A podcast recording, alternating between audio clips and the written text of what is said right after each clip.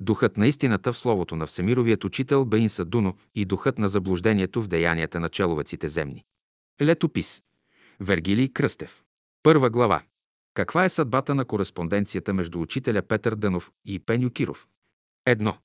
При моето издирване на материали за първите ученици на учителя попаднах на пълно неразбиране. Не можеха да проумят онези, които бяха по времето на школата на учителя. Защо е нужно това? Две. Понеже бях определен за наследник и приемник на Борис Николов и Мария Тодорова още през 1972 година, той изисквах от тях да ми се предадат всички материали от времето на школата. По това време Борис Николов беше ги пръснал в провинцията в пакети при доверени негови хора. Но беше дошло времето да се убеди, че вече им губеше следите. Трябваше да ми се предадат, но той все отлагаше, понеже знаеше, че ако ми ги предаде, ще трябва да си замина от този свят. Казах му, Борисе, ти рано или късно ще си заминеш. По-добре сега ми ги предай, за да не попаднат във враговете на школата. И точно това стана след време. 3. Аз имах план, който изложих пред двамата, Мария и Борис. За първите трима ученика на учителя – доктор Миркович от Сливен, Пеню Киров и Тодор Стоименов от Бургас – трябваше да се напишат монографии, а за това трябваха материали. Накрая Борис Николов обеща да ми ги предаде. И аз ги получих. 4. След като ги разгледах, се убедих, че за доктор Георги Миркович трябва да се напише отделно, понеже той е представител на друга епоха. И трябва неговият материал да бъде заедно с историята на Сливенското братство. Този план въжи и до сега. 5. А що се отнасяше до Пеню Киров, неговите материали, заедно с тези на Тодор Стоименов и Минчо Сотиров, и тримата от Бургас, трябваше да влязат в един от томовете на изгревът за Бургаското братство. Към тях трябваше да се прибавят и спомените на други последователи на учителя Дънов. 6.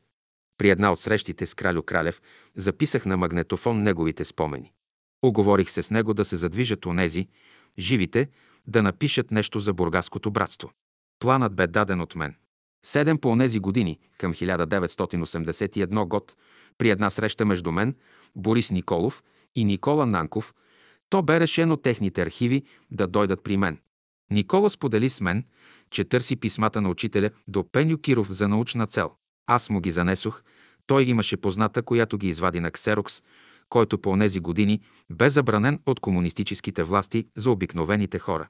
Страхуваха се от разпространяване на позиви и материали срещу властта. Тази негова позната работеше в едно министерство и му правеше услуга.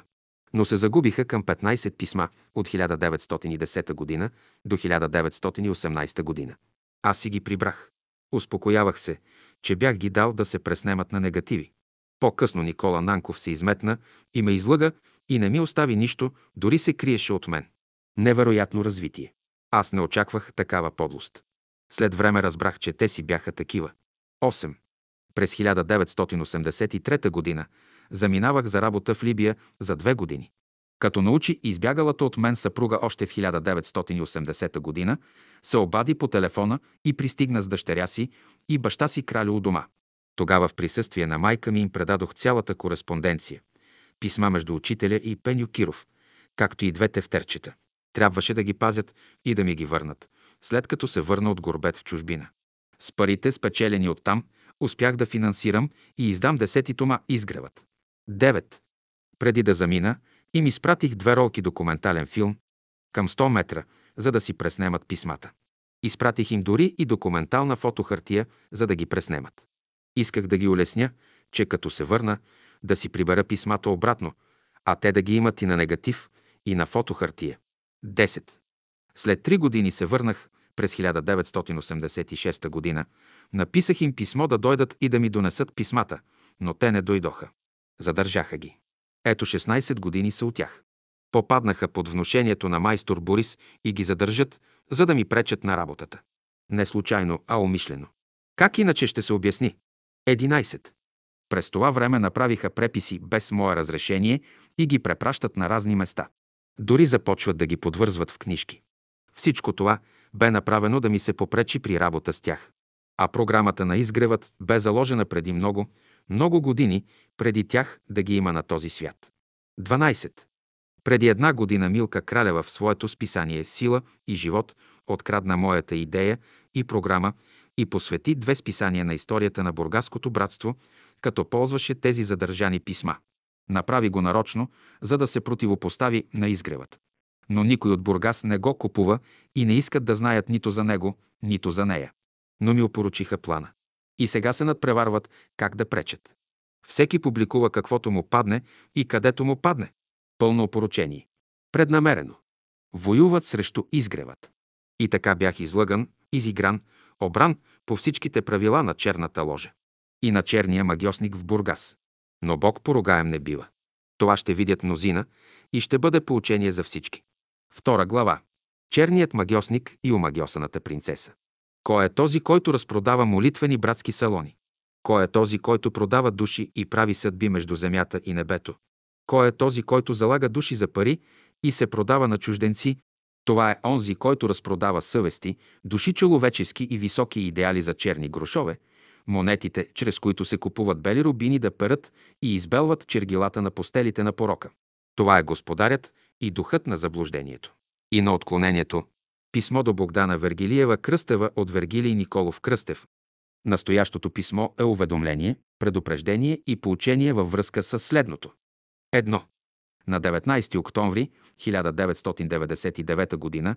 в ден вторник, при астрологически аспекти Луна в съвпад с Уран във Водолей, Луна квадратура с Сатурн от Водолей до Телец, Луна квадратура с Меркурий от Водолей до Скорпион, се обади по телефона Милка Кралева, която не беше се обаждала повече от 13 години на Вергилий Кръстев. Бе ми съобщено, че издръжката, която изплащам, е символична, че Богдана щяла да идва на курсове в София и същата щяла да заминава за чужбина. Искаше от мене пари, понеже е имала много разноски. Две. Аз отговорих, че първо ще ми се донесат писмата на учителя Дънов до Пеню Киров, които съм предал в 1983 г.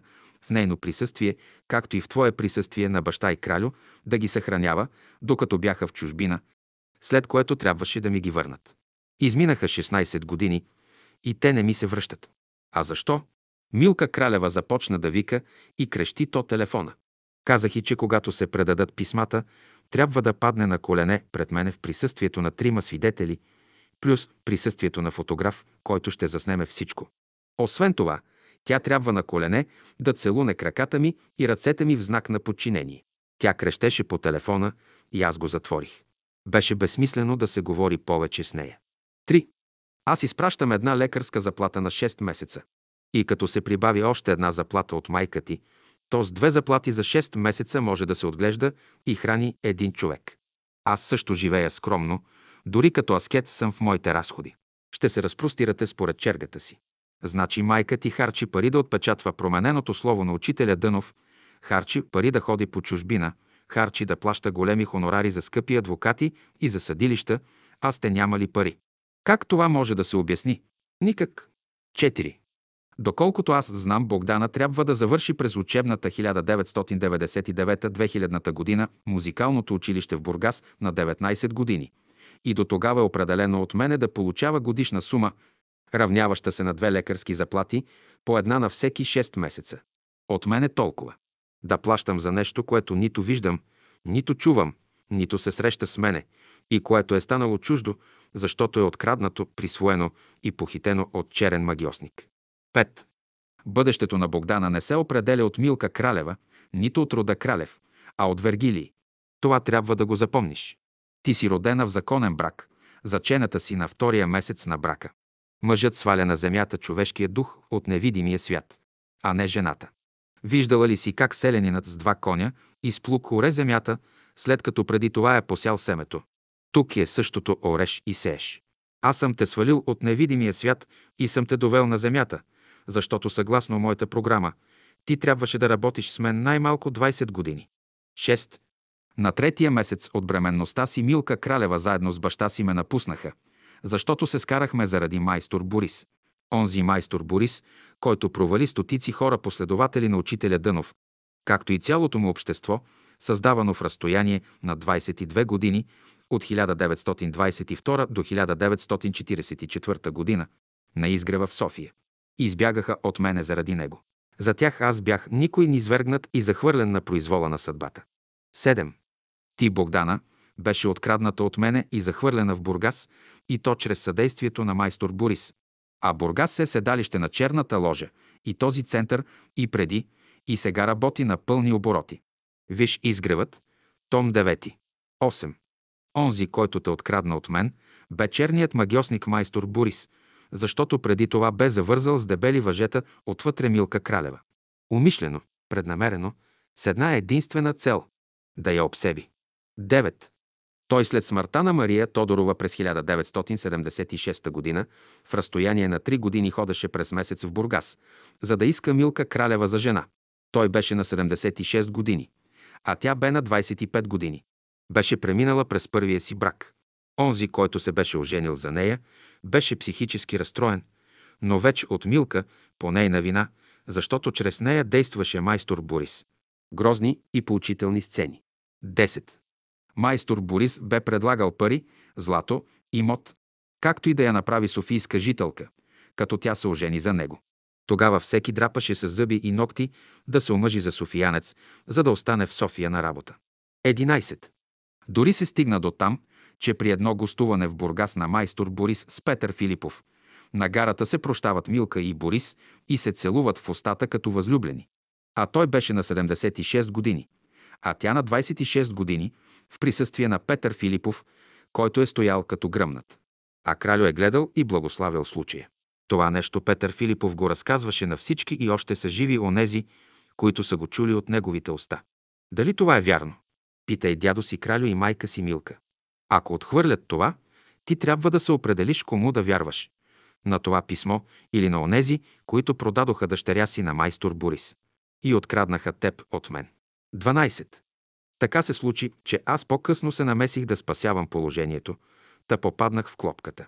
И в дома на Борис Николов, в присъствието на баща и кралю Кралев, аз поисках ръката на дъщеря му за моя съпруга. Сторих го така, както в старите класически романи. Това го повторих и на гарата, като ги изпращах. Те си заминаха и след седем дни получих отговор, че са съгласни. Аз дочаках Милка на гарата и запитах, ти като каква идваш? Като годеница. Отговори с да. И тогава я заведох в Своге и я представих на баща ми и на майка ми. И чак тогава се доближих до нея като към жена. А след това кралю Кралев разказваше, че съм изнасилил дъщеря му и той бил принуден да ми я даде за жена. Може ли разведена жена да бъде изнасилена? Можело. Аз бях толкова възмутен от тази лъжа. Лъжи на мошеник. Откакто съм влязал в учението от 1969 г. до 1980 г., аз не съм се доближил до жена и откакто тя ме напусна след 3-месечен брак. Аз също до сега не съм се доближил до жена. А защо ли? Това е цената, с която съм заплатил, за да те сваля на земята и да се родиш в плът. 13. След като в 1986 г. се завърнах от Либия, след три годишно пребиваване там, писах писмо на Милка да дойде в София, да те доведе и да ми донесе писмата, които бях оставил при тях на съхранение. Аз тогава смятах, че тя се е отказала от Борис и бях решил да я прибера при себе си в София. Но тя не пожела да дойде, нито да те доведе, защото беше напълно обсебена от майстор Борис. Процес, който трае и до сега. 14. Аз чаках и след като разбрах, че тя с майстор Борис започват официално да работят срещу мен, след като бяха извикали Натка Курте в Бургас и правили скандали. Тогава подадох му оба за развод и се разведох в 1989 година, като Милка получи софийско жителство. Нещо толкова важно за онези години. 15. През цялото време Милка Кралева вървеше и говореше озлобено срещу мене. Хората недоумяваха. Отговарях им по точки, аргументирано и с доказателства, че това е лъжа и че всичко това е работа на майстор Борис, който ги е обсебил. Хората онемяваха от чудесиите. 16. Интересно бе, че едната възлюблена и в последствие живуща при майстор Борис, която открадна къщата, приписана от Мария Тодорова на слугинята Станка, виж изгревът, том 5, Вървеше по провинцията и тровеше последователите на учителя Дънов и говореше срещу изгревът. В същото време другата възлюблена на майстор Борис в лицето на Милка Кралева вършеше същото, защото господарят им беше един и същ. 17.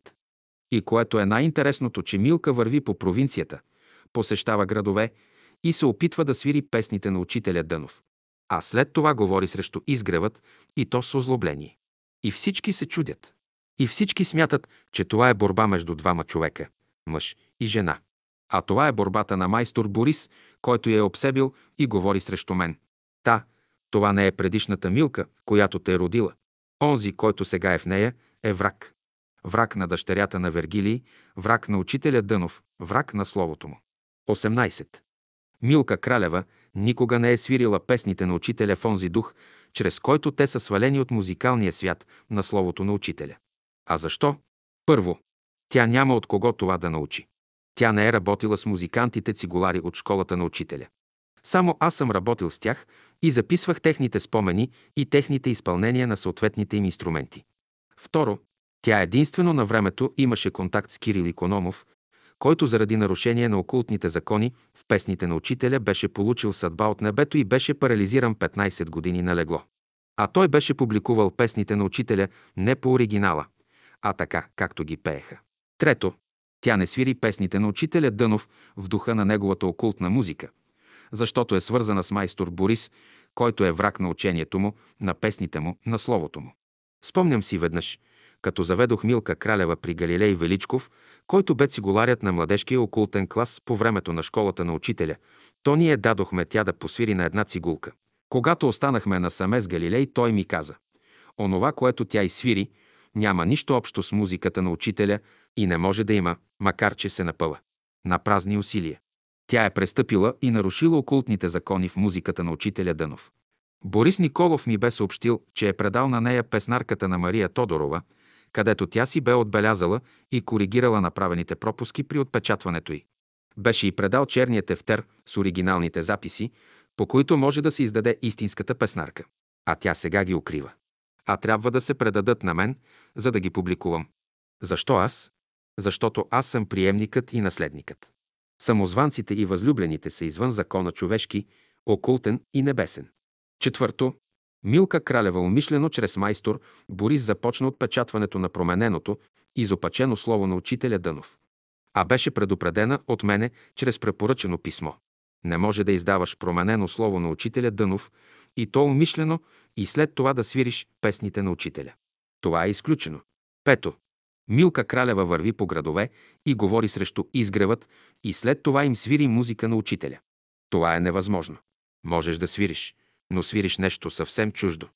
Не може да продадеш салона в Бургас, който е строен от мнозина за молитвен дом и след това да свириш песните на учителя.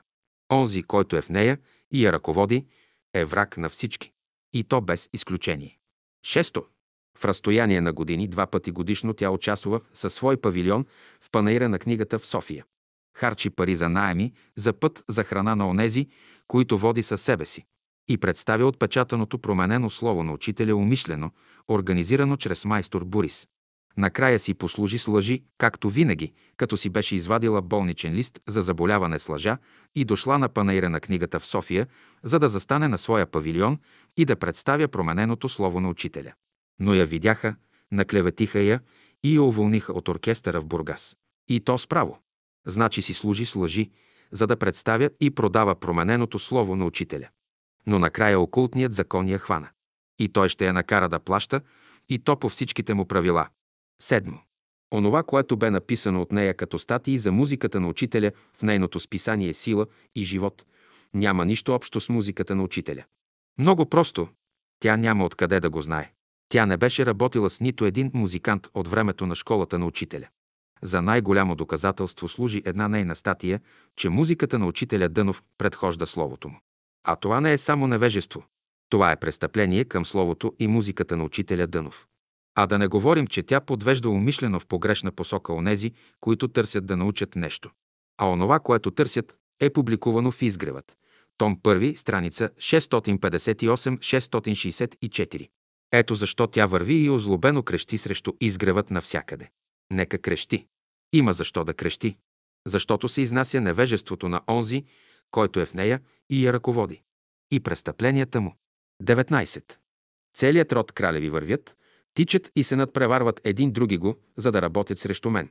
Братовчедът на Милка, назоваем Петко, работи срещу мен, за държа архива на Стоянка и Илиева. Но спомените въпреки всичко излязоха в изгревът. Том 8. Но това го направи Вергилий, а не някой друг. Братовчетката на Милка, назоваема Божанка Кралева, се подписа срещу мен в едно отворено писмо. Виж изгревът, том 4. Милка Кралева върви и трови последователите на учителят с лъжи срещу мен. Но това е до времето, когато на всички ще им се отворят очите. Идва това време. С това писмо ще им се отворят очите на всички. Милка Кралева и братовчетка и Божанка Кралева организираха да се провали онова събрание при Йотка Младенова, където трябваше да изнеса една информация за онези въпроси, които са актуални за предстоящото издаване на Словото на Учителя. Отхвърлиха ме. Отидох си и повече с тях не се срещнах нито веднъж. Но аз организирах и издадох по оригинала на издаденото Слово на Учителя. Това направих аз, но не и те. Те са предателите. Изпращам каталог на издаденото от мен Слово на Учителя. Но аз го реализирах, но не и те, предателите на Словото на Учителя Дънов. 20. Милка Кралева започна да издава списание «Сила и живот», само и само да се противопостави на изгревът. Тя крадеше мои идеи и постановки и ги преразказваше, като ги изопачаваше според мнението на майстор Борис. Всички статии, написани от нея в това списание, нямат нищо общо с словото на учителя, както и с музиката му. Те имат общо само с майстор Борис, който я бе обсебил и я направляваше. Това може да се докаже, като се сравни. Веднага излиза лъжата. Ето, написала очерк за Стоянка Илиева, поместила е снимка, която е обозначила, че е на Стоянка, а това е на майка й. Друга снимка е публикувала, която аз съм правил.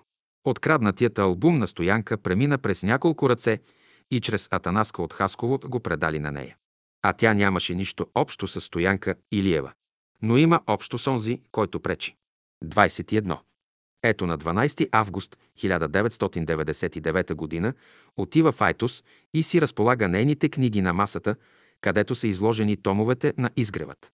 А върви и хули изгревът пред незапознатите хорица. Но една, която е чувала хулите, толкова се е възмутила, че отива и вдига врява срещу нея. Събират се и други, които научили, че е вече продала салона в Бургас. Отиват при нея и я изгонват. А през това време тя излъгва продавачката на изгревът като я подмамва, че ще й преотстъпи книгите с 30% търговска отстъпка. Онази се подмамва, излъгва се и ги откупува. И сега се чуди защо, че не ги купуват хората. А хората знаят, че това е променено слово и не го купуват. 22. Продажбата на братския салон в Бургас от Милка Кралева е под вношението на майстор Борис, който я е обсебил. Онези там, така наречени последователи на учителя Дънов в Бургас се борят, водят дела – съдят се, харчат много пари. А пък Милка си е взела най-скъпо платения адвокат в Бургас и също харчи пари. Но кои пари харчи? Откъде ги взима? От продадения салон. Не може сграда и салон, които да са строени за молитвен дом, да се продават от последователи на учението на учителя Дънов. Така черната ложа подлъга варненци и сами си продадоха салона във Варна. Виж изгревът, том 6. Те не могат да обвинят предишната комунистическа власт, че го е взела. По същия сценарий си загубиха салона в Нова Загора, който беше построен на мястото на един брат. Но синът му не му призна братството. Заплаши баща си с пистолет и братът му подписа и после им предложиха да си вземат салона и да го пренесат на друго място заедно с тухлите и керамидите. Същият сценарий се разви и на други места в страната. 23. На времето преди години изпратих писмо на Димитър Добрев и бе поканен да участва в издаването на едно томче от неиздаваното слово на учителя Дънов с неговите самишленици. Но той отказа. Не събраха тогава пари за издаването словото на учителя, а сега събраха пари за да водят дела. Ще похарчат толкова, колкото струва отпечатването на една годишнина в хиляда броя. Дори от София им изпращат пари, за да се съдят, като тези, които им дават пари, също не искат да участват в отпечатването на неиздаденото слово на учителя. На времето лично съм чел нотариалния акт за мястото и салона в Бургас с имената на тези, които бяха целували ръка на учителя. Търсих го този нотариален акт, но го скриха от мен, за да не се намеся. За мен това е работа на майстор Борис. Ако бях го намерил у дома, щях да им го дам и с него щяха да спечелят делото в съда и да си вземат салона, който им принадлежи по всички земни и небесни закони. 24. На времето под вношението на майстор Борис другите му двама рождени братя, Николай и Стефан, заедно с Гради Минчев, провокираха Никола Антов и му забраниха да влиза в братския салон на изгрева. Не му позволиха да чете отчета на финансовия съвет на братството. Те бяха виновни да се докара държавна ревизия на изгрева, която видя и се доказаха нарушенията и салонът се затвори. Но това стана по вина на майстор Борис и рождените му братя. Сега същото става и в Бургас. Той продаде салона. Виж изгревът, том 4, 25. Този котарак, който се разхожда в апартамента ви и който се хвърля върху всички посетители и ги дращи, е дом и жилище на черния магиосник, който те открадна и те е омагиосал. И ти, и майка ти го целувате и прегръщате. А знаете ли кой е в него? Там е онзи, за когото сега говоря. 26. Милка Кралева върви по провинцията и говори срещу мен озлобено. Била в Казанлък, свирила, що свирила и говори срещу изгревът. Щяла да напише залезът на изгревът. Само това не може да стори, защото в изгревът са влезнали стотици последователи на учителя Дънов. И който се бори срещу изгревът, то трябва да се бори с тях. Стотиците 27. Милка Кралева написа писмо срещу мен на семейство Гобо от Франция. От нейната варига на майстор Борис писаха и други. Извършиха предателство, като подведоха онези, които пазеха архива на Анина Бертоли. Това е описано в изгревът. Том 10. Аз накарах Весела Несторова да си напише своите спомени, работих с нея още в 1972 година. Направих филми, заснех всичко по стъпките на учителя в Марчаево. А Милка това знаеше от мен, отиде, подлъга Весела, говори и лъжи срещу мен и публикува онова, което аз бях задвижил. Това бе ход срещу изгревът. После двете се разделиха като врагове. Аз свърших работата на Милка Говедева. Отново отида там, преспа една-две нощи, накара Говедева да си иска материалите, които аз бях записал на магнитофон. Но аз не ги дадох. А тя я излъга и прибра от нея материали, за да ми попречи. Искаше да й се препише апартаментът на Говедева, но онази не бе толкова загубена да стори това. 28. Ходи по чужбина при представители на михайловистите и се продадоха за пари и гостувания. Ето сега чух, че иска да те изпраща в чужбина. Това е план на майстор Борис да те измъкне от България и да те захвърли там, продадена в робство. Те продават не само човеци, но и души. Те се интересуват да те махнат от България. А защо? Отговорът е ясен. Ти, Богдана, си свалена от мен от невидимия свят, за да работиш с мен. И точно това майстор Борис не желае. И за това те искат да те махнат от България. Това е план на майстор Борис, който е в майка ти. Милка не е това, което беше по-рано. Тя сега е съвсем друга. Това го знаят родителите й, но те мълчат заради позора и безсрамието си. Мълчат оплашени от майстор Борис, който си умрук разбиваше черепи и кости на масата им в тяхно присъствие. 29. Когато ти бе зачената и си подготвяше човешко тяло, бе под знаците на съвпада на Юпитер и Сатурн в знака на Дева. Няколко месеца аз наблюдавах този съвпад на небето с просто око, докато с майка ти те бяха вече откраднали в Бургас. А това означава, че той действа 20 години и че те откраднаха за 20 години. Сега този аспект отново ще се повтори и вече се вижда на небето Юпитер и на две педи от него Сатурн. И точно сега е планът да те откраднат за нови 20 години, като след това те продадат в робство. Целта им е да те махнат от България, за да не дойдеш при мене. Съвпадът на Юпитер с Сатурн в Телец е на 28 май 2000 година. 30 Богдана няма какво да учи на запад, нито на изток. Там нищо няма. Ако искаш да учиш музиката на учителя, трябва да дойдеш при мене и да четеш изгревът, където са спомените на всички музиканти. Аз съм направил музикални записи за изпълнението на музиката на учителя. Но това съм го направил аз, а не другите.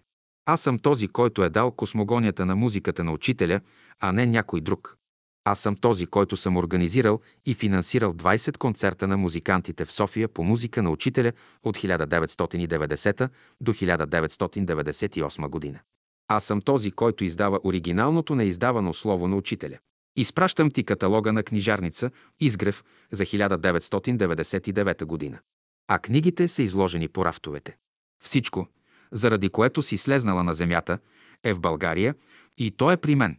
А при Милка Кралева и баща й са лъжите, кражбите и пошлостта. Защо ли? Защото са лъжци, кръци и мошеници. Точно и ясно.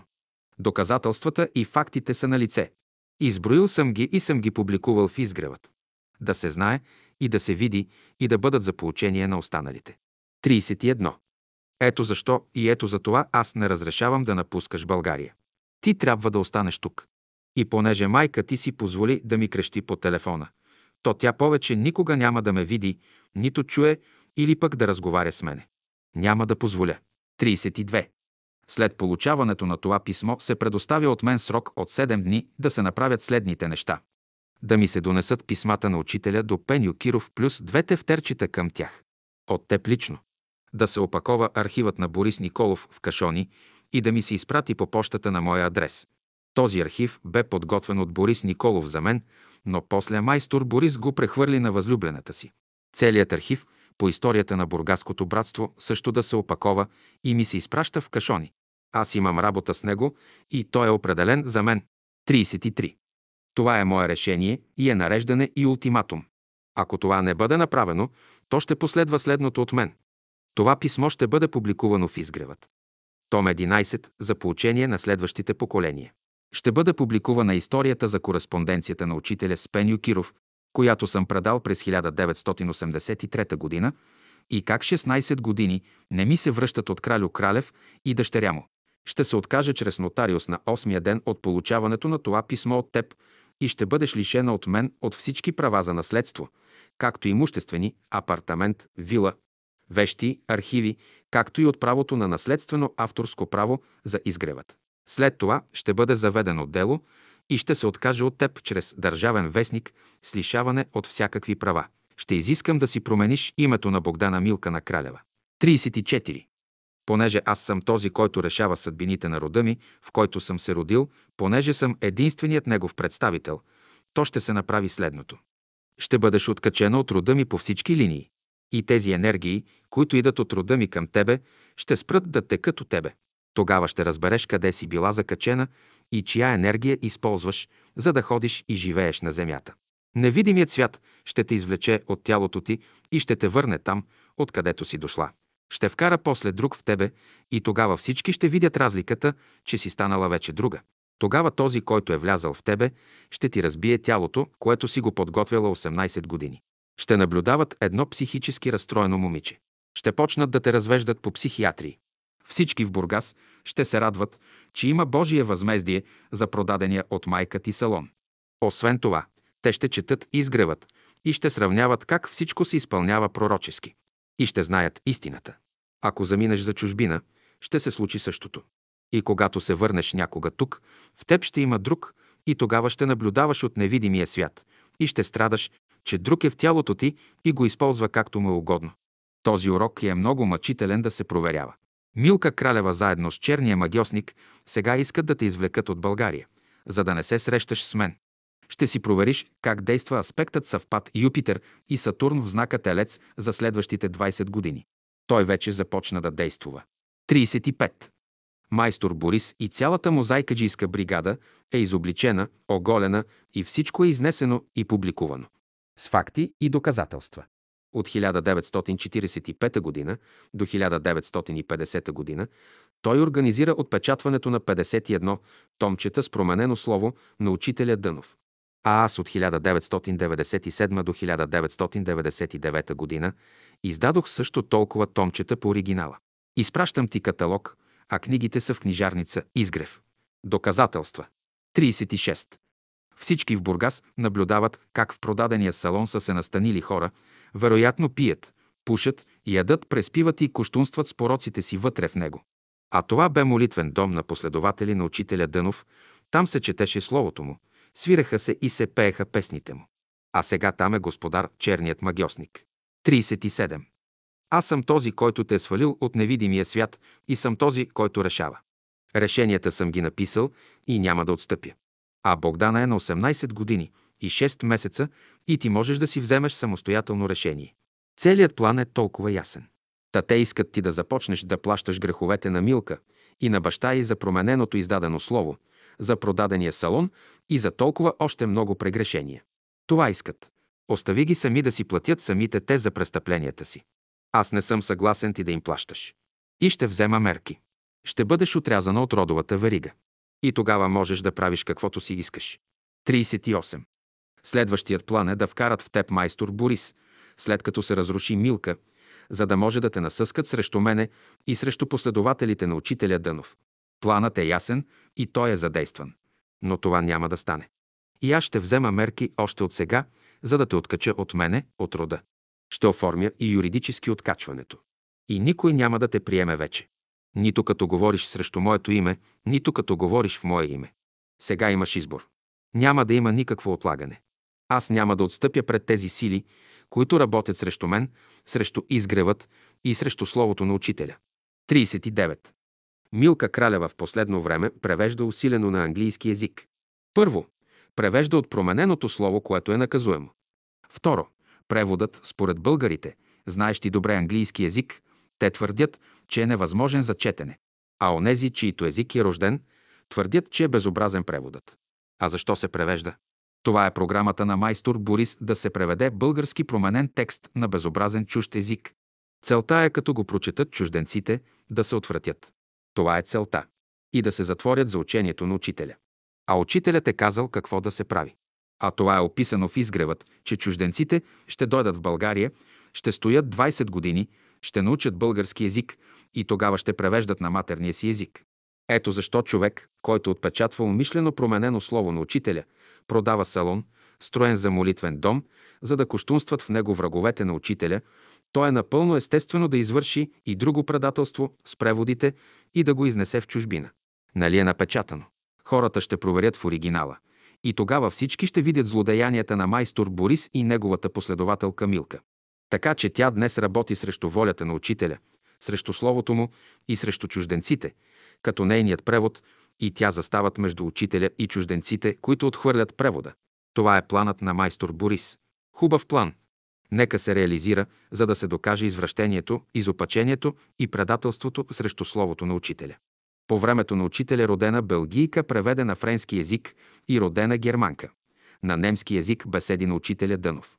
А на английски език досещате ли се кой е бил преводачът и какъв по народност? Факти и факти.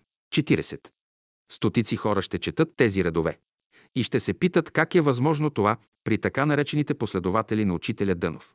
Щом го има, значи е възможно.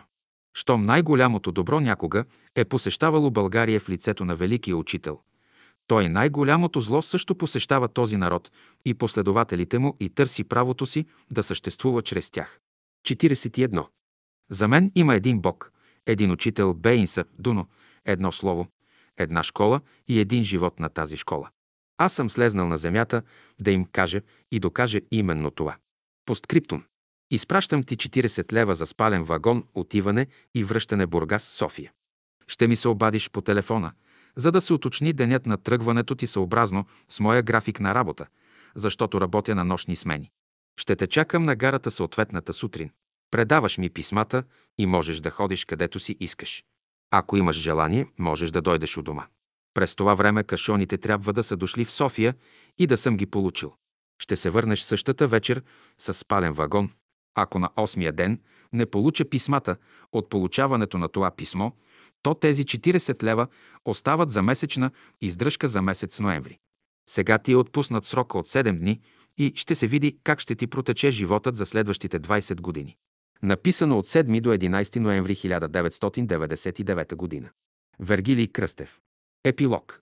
Изпратеното препоръчено писмо на 17 ноември 1999 г. бе върнато, като на обратната разписка бе отбелязано, че получателят отказва да го получи. Изпратеният почтенски запис на 17 ноември бе върнат обратно с забележка, че получателят отказва да го получи. Съгласно точка 32, точка 33 и точка 34, то бяха задействани за изпълнение включващите точки 33 и 34.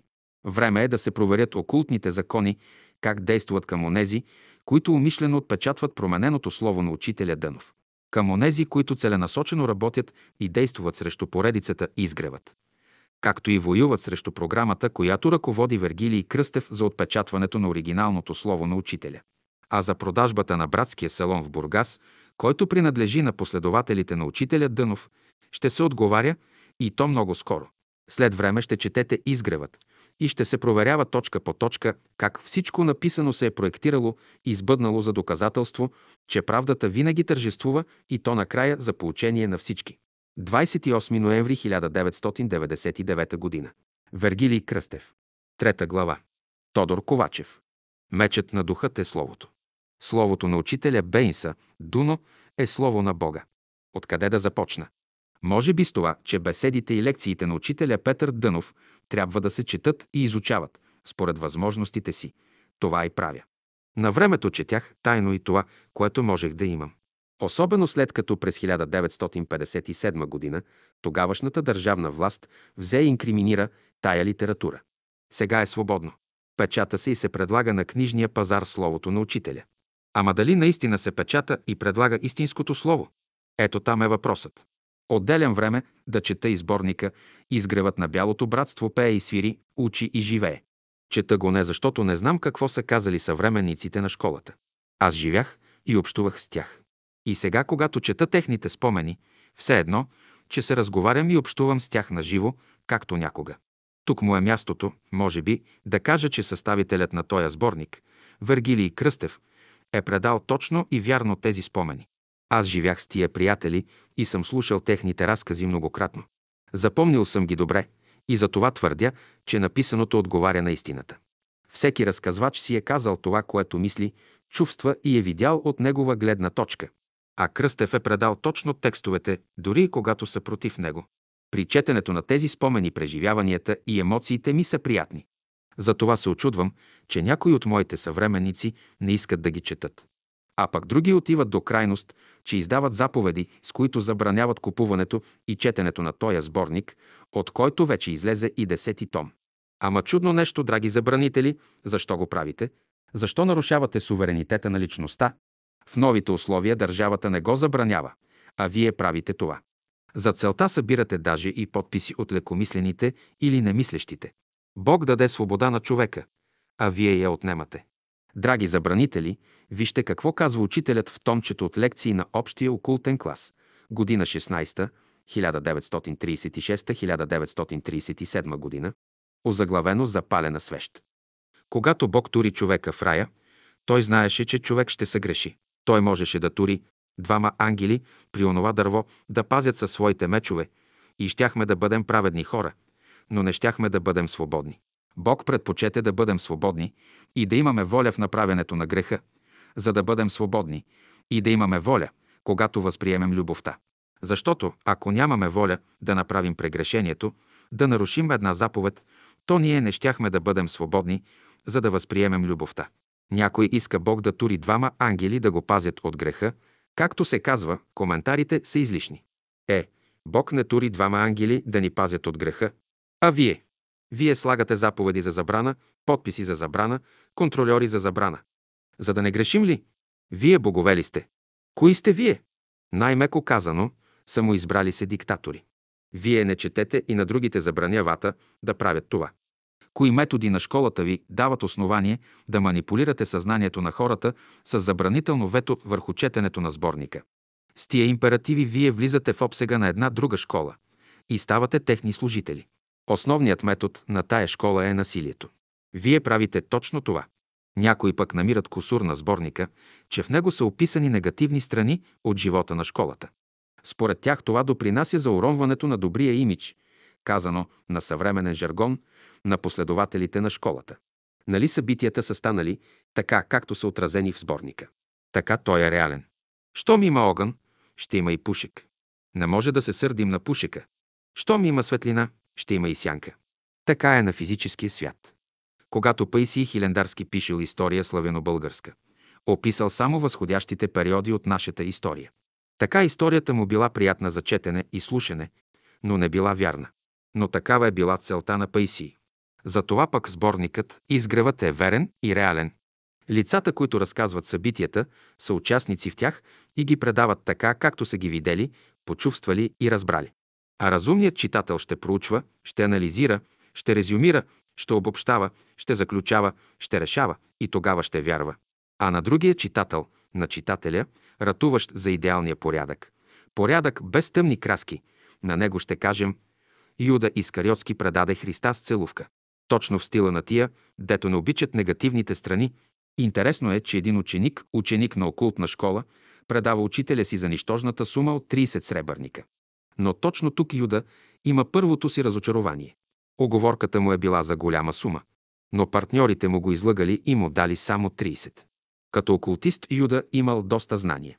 Лакомията му за пари го подтикнала и той направил изчисления как, като вземе парите, чрез банкови машинации, да спечели, за да стане най-богатият човек. Ето за това предал учителя си, като е заложил на това, че Христос е Син Божий и като такъв има всичкото знание и сила и ще се освободи от инквизиторите си. И точно тук е следващият му провал. Христос си избрал пътя на предателството. Виж томчето «Съгласуване на мислите», страница 313 и томчето «Запалена свещ», страница 304, виждайки плана си провален, Юда от голяма скръп се обесва. Тая му постъпка е мотивирана още и от знанията, които е получил като ученик в школата на Христос. Той е знаел, че учителят му, като напусне този свят, ще отиде и в ада и ще разлъчи праведните от неправедните. До тогава и едните, и другите, след напускане на физическото поле, са отивали все на едно и също място. Юда побързал да напусне този свят преди Христос, надявайки се учителят му, като отиде в ада с милостивото си сърце, да го включи в групата на праведните. Пак тънка еврейска сметка. Е, драги любители на позитивни четива, негативна страна ли е това от живота в школата на Христос? Ами негативна е, разбира се. А описаха ли учениците му свидетели на всичко това? Да, описаха я в Евангелията. А четете ли тази част от биографията на Христос? Четете я, разбира се, поне веднъж. Ако не я бяха записали евангелистите, имайки вашите разбирания за негативно и позитивно, откъде щяхме да знаем за нея. Ето защо това, което изтъквате като недостатък, е предимство на сборника. Искаме и трябва да четем Словото. А какво ни предлагат разните издателства за четене? Те са много. С изключение на лекциите и беседите, които излизат под наблюдението на Вергилий Кръстев и се разпространяват чрез книжарницата на Жана Венкова на улица Граф Игнатиев, номер 28 в София. Всичко останало е слово не на учителя, а слово на издателя, коректора, редактора, опреснителя, съчинителя, който се е докопал до оригиналните дешифрирани беседи и лекции, не ги е харесал и ги е променил, редактирал, преразказал, коригирал и най-общо казано омаскарил и тогава издал вече собствено творение, а не това на учителя. Всичко това Вергилий го е описал подробно, точно и аргументирано в томовете на сборника «Изгревът». Четейки го дойдох и до това място, където на сцената излиза да си изиграе ролята и Лалка Кръстева. От лалкините исторически бележки, поместени и в девети том на сборника, и от подробните описания на Кръстев видях как Лалка е станала участник в тия събития, защото за нея знам малко повече. А ето как. В годините 1946, 47, 48 на изгрева знаещите астрология предлагат да ограмотят в тая наука желаящите това. Условия за това има. Има и помещение, салона. Има и желаящи. Има и преподаватели, Влад Пашов, Иван Антонов и други. Няма причина курсовете да не функционират. И те функционират. Такъв един курс по астрология Иван Антонов проведе и в град Русе чрез Петър Филипов. И ето при Иван Антонов отиват да изучават астрология доста младежи. Ще споменем някой от тях. Зинови Димитров, студент тогава по архитектура, Георги Лозанов, студент по медицина, Стевка Лозанова, студентка по логопедия, Славчо, студент по химия и така нататък. Всички те завършиха науките си и станаха специалисти в областта си. Георги Лозанов е довел в групата да учи астрология и един свой приятел, Спас Данаилов, студент по радиоинженерство. Впоследствие той стана преподавател във военната академия по тая специалност. Той, Спас, пък помолва да доведе братовчетката си, Лалка Кръстева. И ето кръжокът работи и участниците му добиват познание по астрология. Лалка учи приложно рисуване. На Иван Антонов често му гостува нашият приятел от Трявна и преподавател по резба в тамошното резбарско училище – Цаню Антонов. При тия гостувания той се среща и с курсистите по астрология. Така се запознава и с Лалка. Как са се харесали, кога са се харесали, те си знаят. Кръжокът свършва, но любовта не свършва. Тя продължава. Цаню е влюбен и жертва материални блага изобилно. Лалка е влюбена и ползва материалните блага, пак изобилно. Ами то е казано в писанието, даром ще взимате. И Лалка взима. Изпълнява писанието. Имат оговорка вече, че щом Лалка си изкара училището, ще вдигат сватба. Идва и този момент. Женихът Цаню пристига в София. Той се е подготвил за сватбата. Заедно с Лалка купуват все, що е необходимо. Всичко е готово. Цаню е щастлив. Гледа дали и Лалка е щастлива.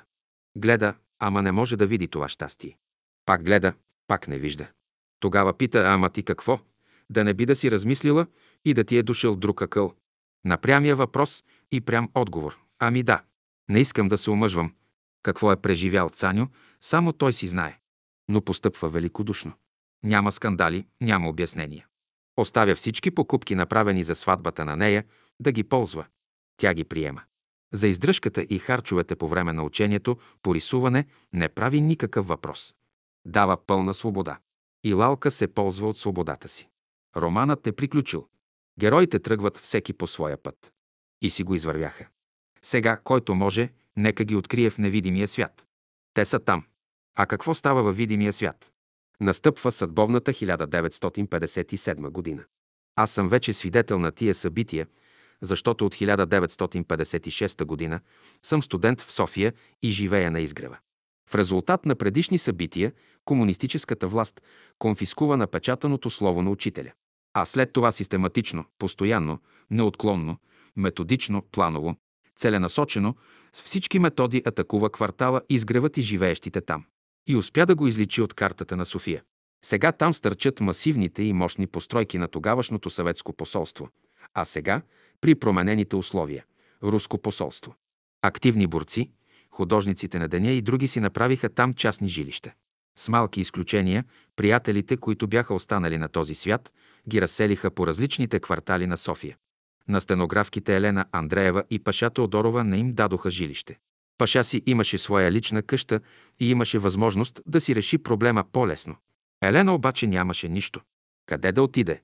Тогава Гена Папазова, асистент, после доцент в агрономическия факултет и сестра от школата, предлага една стая на Елена в своя апартамент, намиращ се на реката между Орловия мост и военното училище. Условието да ползва квартирата беше само едно – да не се забиват никакви гвозда по стените, тавана и пода. Всички аксесуари, необходими за една жилищна стая, трябваше да се закрепят без гвозди. Е, трябва да кажа, че успях, защото на мен бе възложено това. Трудно, но се справих. Така сестра Елена Андреева заживя там. Колко продължи това, сега не си спомням, пък и не е важно. Може би до около 1965-1966 година. Може би. Важно е, че след време стаята дотрябва на Гена. Значи Елена трябва да си излезе. Да си излезе, но къде? Тези братя и сестри, които имаха собствени жилища, не можаха да намерят там такава площ, че да услужат на сестра Елена. А имаше такива, които можеха да направят това. Но не го направиха. Защо? Те си знаят. Но ето сега излиза на сцената отново Лалка Кръстева. Къде и какво е правила до този момент, не знам. Но ето, тя си е направила апартамент в София. И той се намира до кино Иван Вазов, в квартал Иван Вазов. Лалка направи това, което другите не направиха. Предлага на сестра Елена квартира да живеят заедно в нейния апартамент. Елена няма друг изход и приема, докато настъпят по-добри условия. Такива настъпиха. След време Ганка Бончева. Тази Ганка, която почна да копае братската градина заедно с брат Ради и след него. Ганка прие в своята дървена къщичка Елена. Тя после беше и домакин на хижата на седем тях Рилски езера, заедно с Ружа Чернева след време стана домакин на туристическата стая в наблюдателницата на Черни връх на Витуша. Всички туристи я познават. Та тази ганка купи от Стоянка и Колю Драгневи част от имота им и там се построиха и станаха две стаи. Едната за Ружа Чернева и другата за Елена Андреева. А Ганка е на Черни връх. От това жилище стартираха към невидимия свят и Ружа, и Елена. Там преживяха последните си дни. Но да се върнем към времето, когато Елена живее при Лалка, сестра Елена е благодарна на Лалка. И има защо. Давай подслон. Лалка използва тая благодарност и черпи от кредите на сестра Елена. И ето тя сама си казва в историческите бележки, където четем в 1972 година, стенографката Елена Андреева казала на Борис Николов за мене, че съм съгласна да се обновят беседите, като аз ще си плащам на машинописци и където е нужно, да се коригират, да се сложат в ред и така нататък. И ето Лалка получава дешифрираните беседи за обновяване чрез Боян Златарев или Драган Петков. Но какво прави? Вместо да ги обновява чрез преписване, тя взема химикалката и започва едно задраскване, коригиране, променяне на текста, добавя, изважда, съчинява, работи лалка. Пише лалка. Така омаскареният текст дава на наети от нея машинописци да свършат черната работа по преписването. Към кредита на Елена за убеждаване на Борис Николов, Лалка да извърши обновяването. На беседите трябва да прибавим и той е на Драган Петков и Боянчо Златарев. Особено Драган. Той виждаше в устата на Лалка една душа. Той като кажеше душа, а все едно, че мед капеше от лалкината в уста. Всички свършени пакости от Лалка и всички други като Лалка са описани от Вергилий подробно, ясно, логично, изчерпателно и с доказателства в томовете на сборника Изгревът. Забележителното е, че всички тези лалки правят едно и също променят, изопачават, редактират, коригират, преразказват словото на учителя.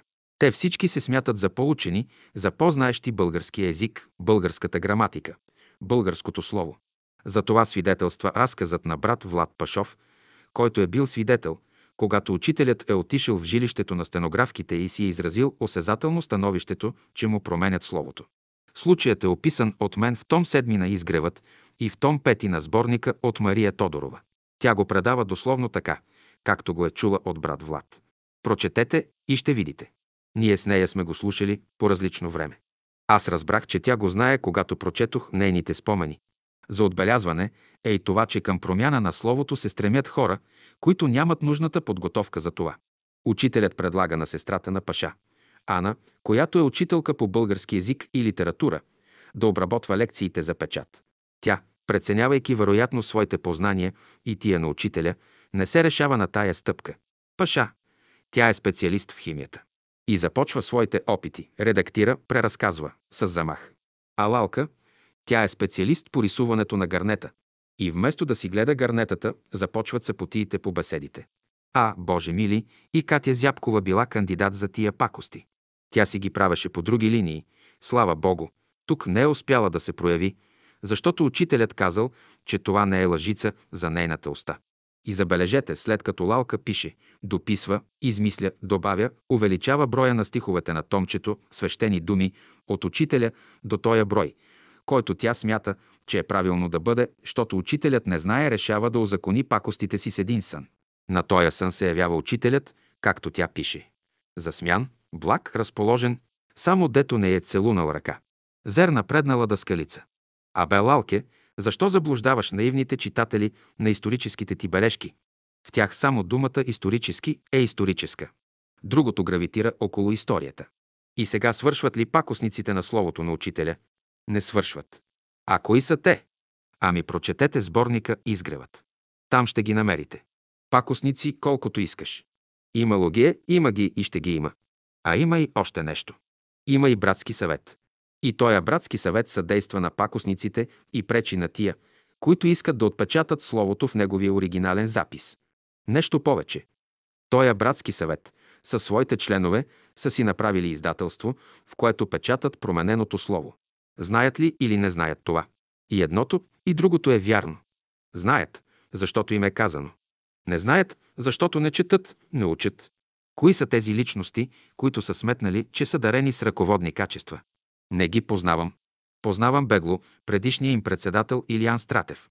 Тази личност по времето на социализма не се явяваше в нашите среди. За него знаехме, че съществува от Галито Гавраил Величков. След като загърбихме тази епоха, господин Стратев изведнъж стана прекалено активен и зае председателското място. Като слезе от тоя престол, активността не свърши. Разни асоциации и други пакости са резултат от дейността му. Кого други познавам? Ами пак председател, настоящия Благовест Жеков. Ама него добре го познавам. А бе благе, на кого си председател? И защо си председател? Какво председателстваш?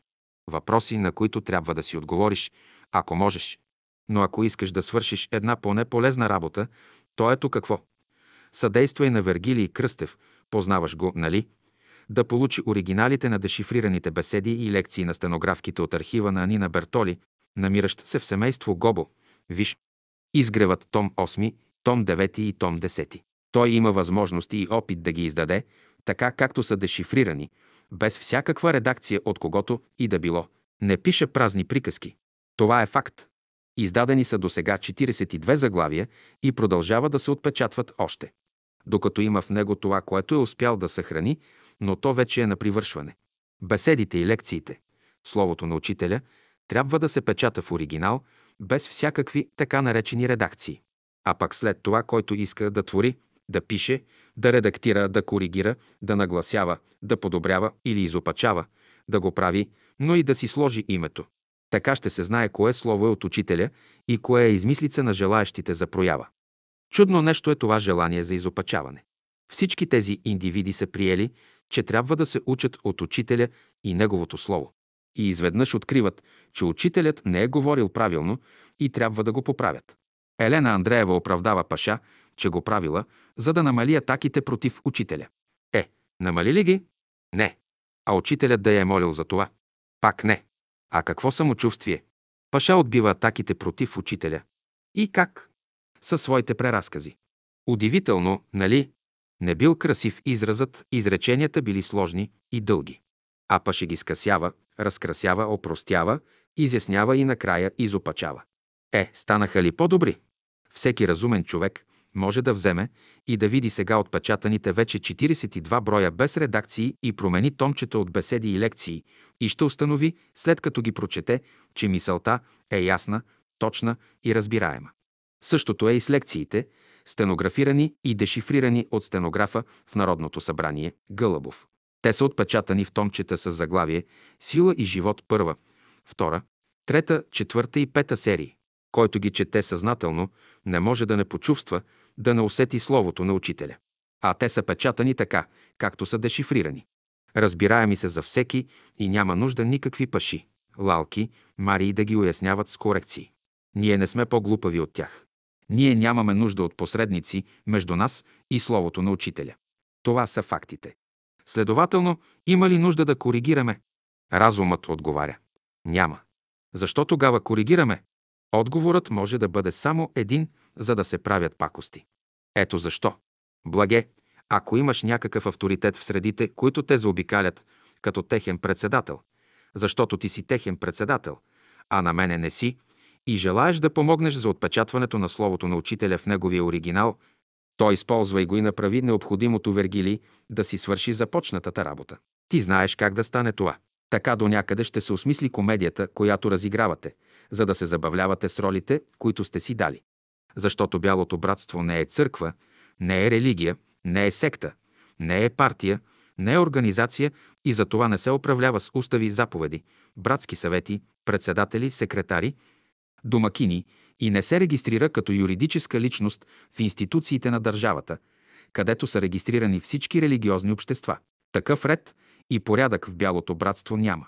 Който не може без такъв ред и порядък да се върне там, откъдето е дошъл. Това не съм го измислил аз. Написано е в Словото на Учителя.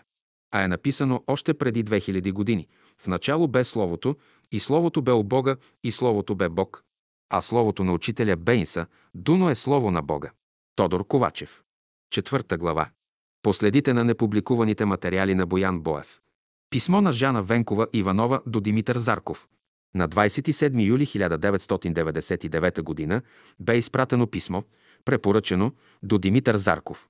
След три дни то бе върнато, прегънато в един обикновен плик до подателя. Добре, че не се загуби. На обратната страна на плика бе написано собственоръчно следното. Прочетох първите десетина реда и разбрах, че е излишно да продължавам. Не сте вие, които ще кажете кой съм. Аз с вас съм приключил. Повече не ми се обаждайте. 29 юли 1999. Подпис. Послепис.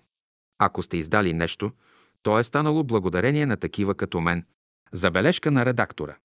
Ето защо съставителят на изгревът включва това писмо, защото духът на заблуждението не витае само в град Казанлък, но той е влезнал вътре в човеците и ги владее. Виж изгревът, том 9. Днес непрекъснато идват и ми съобщават, че той, господин Димитър Зарков, търси хора и работи за издаването и отпечатването на този материал, който му бе даден за набор и който извърши предателство към програмата, която го създаде от нищо на нещо. И сега сам от нещо става на предател. Да става и да си отговаря пред небето. Да отпечатва и ще си отговаря пред небето. За нарушение на окултните закони се отговаря и заплаща безпощадно, независимо кой е, какъв е и защо ги е нарушавал. Поместваме също писмото от 27 юли 1999 г. на Вергилий Кръстев до Иван Мавров. Помества се писмото на Жана Иванова до Иван Мавров от 12 ноември 1999 г. И така фактите са сложени на масата и са в изгревът. И всеки може да ги види, да ги проучи и да се определи кому да вярва и кому да служи. Писмо на Жана Венкова Иванова до Димитър Зарков. Улица Васил Левски, блок 1, Казанлък. Господин Димитър Зарков, обажда се Жана Венкова Иванова от книжарница Изгрев, граф Игнатиев, 28, във връзка с следното. На 20 юли тази година пристигна Иван Мавров в София, като се отби при Вергилий Кръстев. В същото време аз бях там по моя работа. По този начин присъствах на целия разговор. Иван Мавров беше дошъл при Вергилий Кръстев да опипа какви са последните събития. Вергилий му каза, че всичко е описано в изгревът том 9, който той не беше чел. Иван Мавров започна да развива тези, че материалът на Боян Боев бил много важен, интересен и трябвало да се издаде. Вергилий Кръстев му заяви, че той знае какво представлява този материал и че го е пазил 30 години. Този материал му е бил предаден от Боян Боев и той отговаря за него.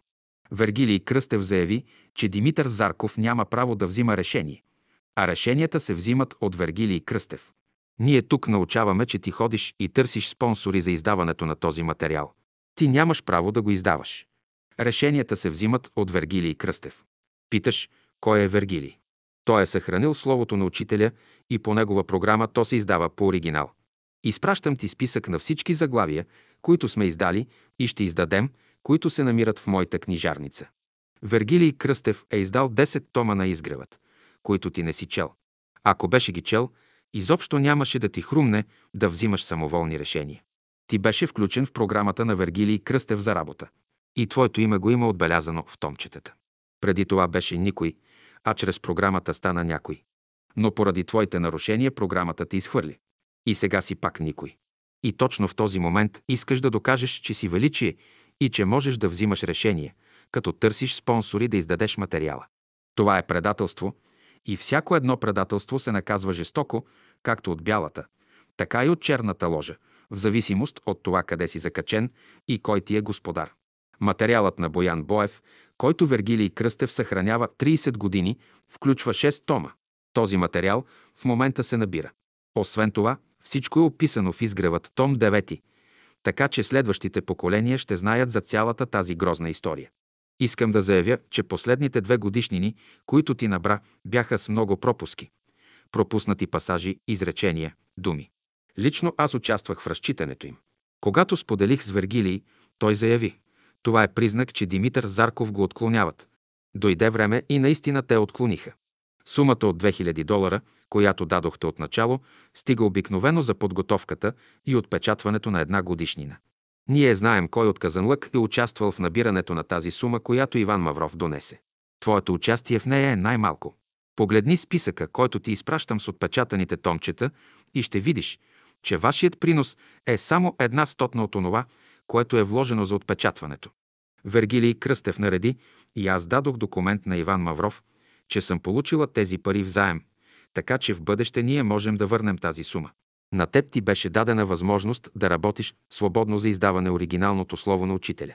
Вергилий Кръстев имаше само две условия – да се набира по оригинал и да не се предава материалът на никой. Последното условие не се изпълни. Вергилий Кръстев заяви на Иван Мавров, че вие двамата с него носите цялата отговорност за провала на материала на Боян Боев. Той връчи този материал лично на Иван Мавров и аз бях свидетел. Той не го получи обратно от вас, а чрез трети лица, което е описано в протокола, в изгревът девети том. Духът на истината е в оригиналното слово на учителя. Духът на заблуждението, който е духът на Антихриста, е днес този, който ви ръководи и той е вашият господар. Следващите поколения ще четат тези редове и ще знаят истината, защото текстът на това писмо ще бъде публикуван в изгревът. Том 9. 27 юли 1999 г. София. С уважение. Подпис. Писмо на Вергилий Кръстев. До Иван Мавров от 27 юли 1999 г. Здравей, Иван Мавров. Обажда се Вергилий във връзка с следното. При последната ни среща на 20 юли 1999 г.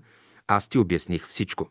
За мен това, което сега е наумил Димитър Зарков да издава материала на Боян Боев, е предателство. Аз този материал съм го получил и го пазя повече от 40 години. И аз отговарям за него. Той има обема на 6 тома. И решенията ги взимам аз, а не някой друг. Аз съм упълномощен. Ти ходи в книжарницата и видя, че са изложени 10 тома на изгревът и всички заглавия от каталога, който ти бе изпратен. И това е реализирано от моята програма и от Вергилий. Затова онзи, който задава въпроса кой е Вергилий, е ясен откъде идва и какво цели. Наредено бе на Жана Иванова да ти даде документ, че сме получили чрез тебе взаем 2000 долара за издаване словото на учителя. Ти го имаш този документ. Ние знаем много добре кой как е участвал в събирането на тези пари. Ние можем да ги върнем утре тези пари и да си разчистим сметките. Вашите пари реализираха нещо, но чрез моята програма. Хайде сега реализирайте нещо. Няма да можете. Няма с какво. Димитър Зарков беше по-рано един никой, но чрез програмата той стана някой. Но програмата го изхвърли и вече е пак никой. Сега иска да извърши предателство. Нека да го извърши. Ще го хване окултният закон. Материалите на Боян Боев съм ги предал на тебе. Аз не ги получих от теб. И ти отговаряш наравно с него пред мене. И ако стане там предателство, то означава, че и ти участваш в него. Не можеш да се измъкнеш. Направи ми впечатление, че ти се опитваш да го защитаваш, че материалът бил много важен. Това нещо го знам, но решенията ги взимам аз, а не Димитър Зарков или Иван Мавров. Виждам как ти се приближаваш все повече към него и го защитаваш. Ще си прочетете изгревът том 9. Има опасност двамата да извършите към моята програма и към мен предателство.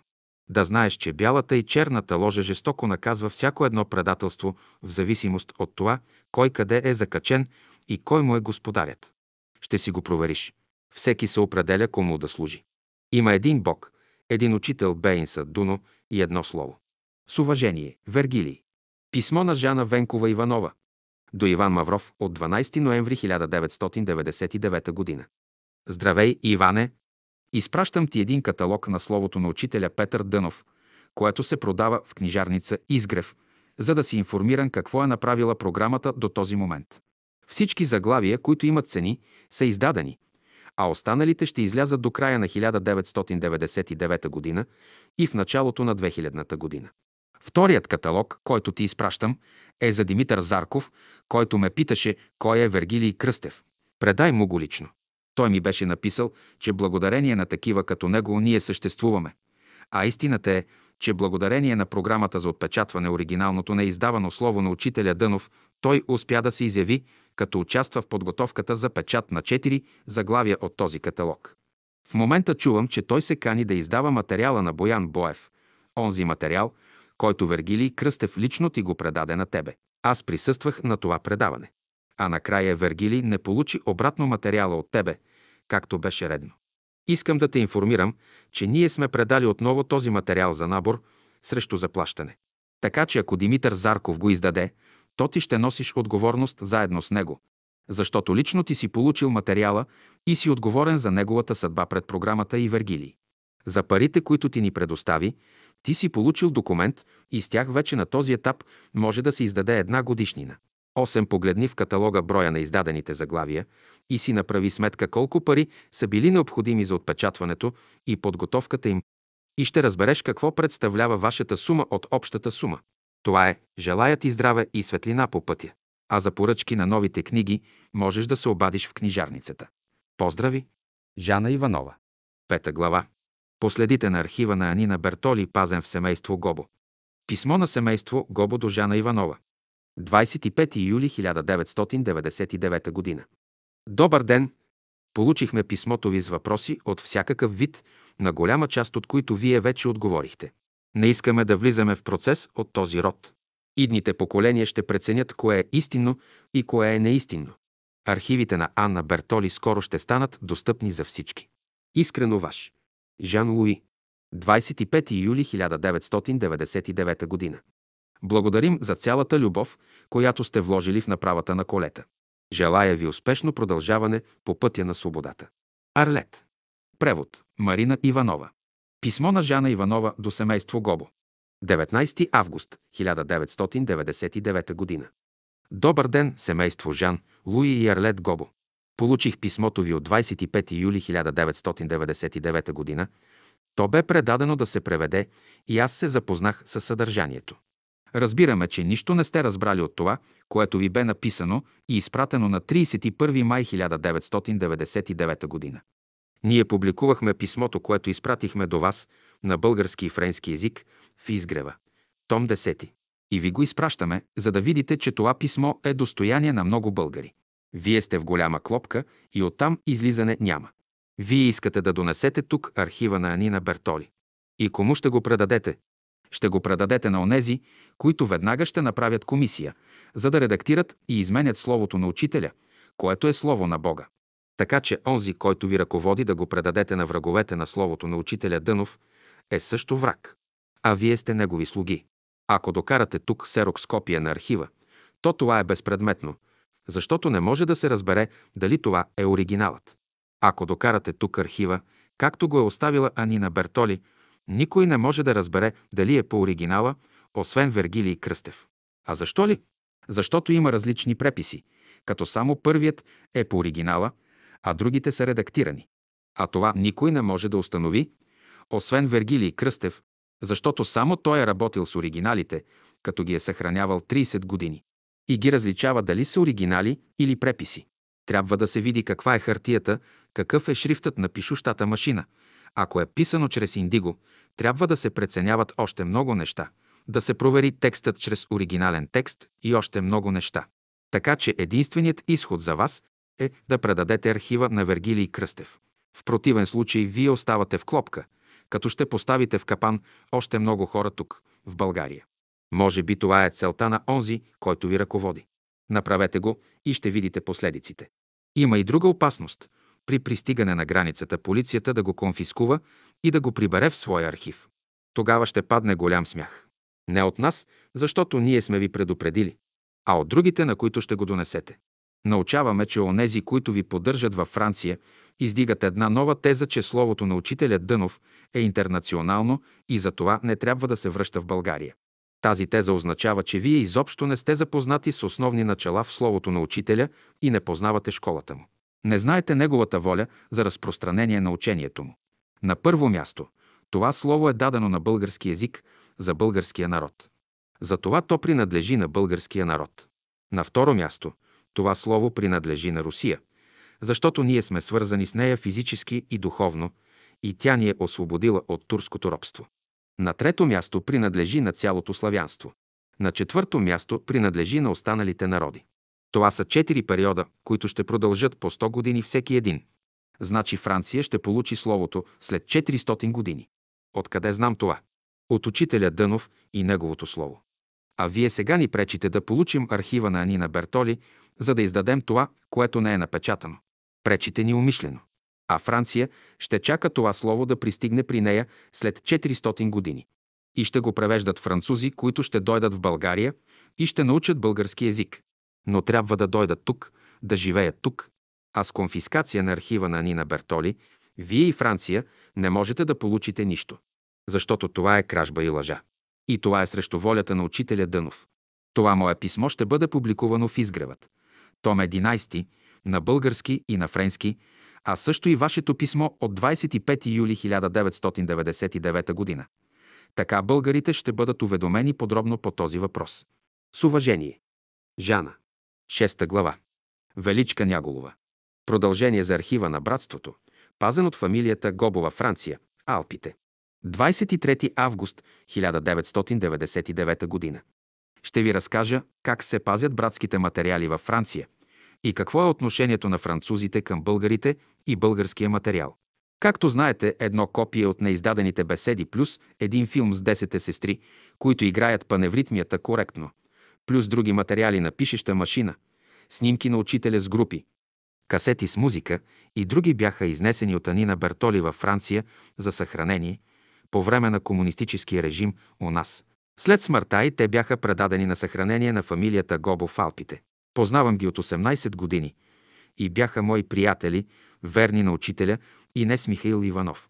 Но нали учителят все е запитвал за разни нови хора, влезли в братството чрез приятели. Рекох, а те изпитани ли са? И ето къде е грешката. Ценният братски материал отида в ръцете на неизпитани братя и сестри. И те, като истински езуити, направиха големи порази. Отначало искаха да върнат материалите и ги натоварихме в колата ни. После сутринта ги свалиха, правейки своите търговски сметки в главата си. И то да издават, а нямат право и материалът е на български язик, друго, да заменят ценния филм с този, който съхранява французойката Никол Филасие, сега жена на Павел Желясков и други подобни лични и безотговорни постъпки. След като получиха десетки писма с обяснения от доктор Вергил Кръстев, от мене и от много други приятели в България, те не само, че не върнаха архива, но си позволиха да се разпореждат с него така, както те си разбират, все едно, че им принадлежи.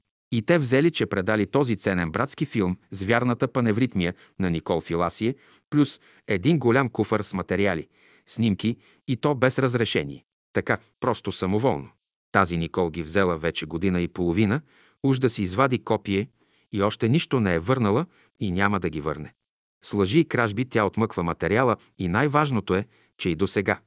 Вече близо две години те двамата с Павел Желясков не са направили абсолютно нищо по издаването им. Не само това, но те двамата пазеха всичко в тайна, след както са изиграли фамилията Гобо и са си присвоили материала. В същото време те продължават да вършат търговия с техните книги, редактирано и изменено слово на учителя и продават и различни неверни паневритмии. И продължават да мълчат и пазят тайна. Е, как научих аз и всички други тази тайна? Това лято, 1999 година, на Рила, на салоните срещнах сина на фамилия Гобо, Пиер, и той ми разказа всичко. Родителите му приготвили компакт дискове с една четвърт от архива на непечатаното слово на учителя и раздали на доста българи, по техен подбор, изтривайки така ръцете си и не връщайки оригинала. Дали и на Благи Жеков, председател вече на братския съвет. Но той едва ли ще се заинтересува от този материал. Други по-примамливи неща той има на ум, като пътешествия и други. Пиер лично ми каза, че Никол и Павел Желясков са ги излъгали и са си присвоили материала. Още допълни, че те са некомпетентни, за да разберат и оценят стоиността на присвоения материал и камо ли да го издадат. И така филмът остава консервиран от тях. Борете се този ваш братски съвет да влезе в ролята си и да изиска целия материал, както у Никол и Павел Желясков, така и от семейство Гобо, защото той има юридическо право за това. Когато Никол вижда Пиер на Рила, подскача цяло от ужас, че той ще разкрие истината. И така и става. Той ми разказа всичко и съжалението на родителите си, че са се излъгали да предадат материала в ръцете на неподготвени хора. Но нали и те ни изиграха, като бяха приготвили да върнат материала на братството и сутринта се промениха. И как аз изживях това голямо разочарование от поведението им? Щях да си замина. И вече ги познавам добре тези хора, които са и езуите, и врагове на братството. Сега си измиват ръцете като пилат, с тези компакт дискове, които раздават. Но аз вече ги познавам и нямам повече работа с тях. Говорейки на Рила с Пиер, сина им, изведнъж дотича Павел Желясков и взе да вика «Пиер, Пиер, ела». Оплашен, че Пиер разговаря с мене и да не би да ми разкрие тяхната подлост и коварство. Но аз се обърнах към Павел и му заявих. Всички вече знаят, че филмът е у вас. Не може повече да криете. И ако свършите работа, да го издадете на касета. Добре. Но мислете му, ако не свършите работата. Той се страшно разгневи и ми се закани с пръст. Аз имам да проведа разговор с тебе. Разговор. Сега ще ви разкажа за отношението на чужденците, които вие обоготворявате и носите на ръце. Как се отнасят те с българите от братството, с тези, които се борят да запазят националното ни съкровище от делото на учителя като материал от неиздадените беседи, филми, снимки и други. Срещам Павел Желясков пред Сергията си на Рила, продава книги, много книги. Взех да говоря с него, казвайки му. Какви са тези различни редакции, издатели наляво-надясно, защо не се обедините? Казах също. Вие нямате право да редактирате и променяте словото на учителя. Това е непростимо. Изведнъж притича жена му, французойката Никол, и взе да мърмори под носа си на френски. Иди в туалетната, иди в туалетната. И така десетки пъти. А тя знае малко български. Не се карам с мъжа ти, а разговарям. Но тя си продължи да мърмори същите думи. Тогава аз се обърнах към нея и казах строго и на български. Намираш се в България и ще говориш на български. И ти си тази, която ще отидеш в туалетната. Тя замря и млъкна като попарена. Видяхте ли сега как се отнасят чужденците към нас, българите, които се борим за материала си? Каква ниска култура и лошо възпитание. Резил, а вие се прекланяте пред тях. Не искам да кажа, че няма и добри хора по света. Но знайте, че учителят не пожела да влезе в новата модерна френска палатка, която му подариха французите през 1939 година. Той каза, че е дошъл на тази земя за българите. И гордейте се, той изнесе Словото Божие на български язик и говори с българска реч. Знайте си цената и не се продавайте на никой народ или власт. А аз съм инспекторът на учителя във Франция и контролирам как французите се държат към учителя, неговите ученици и материалите, предадени им на съхранение. Тук грешка има и сестра Анина Бертоли, която беше италианка и не обичаше българите, беше си пътила от някой от тях. И тя не пожела да предаде този материал в български ръце, а го предаде на чужденци, да правят каквото си искат и то без разрешение.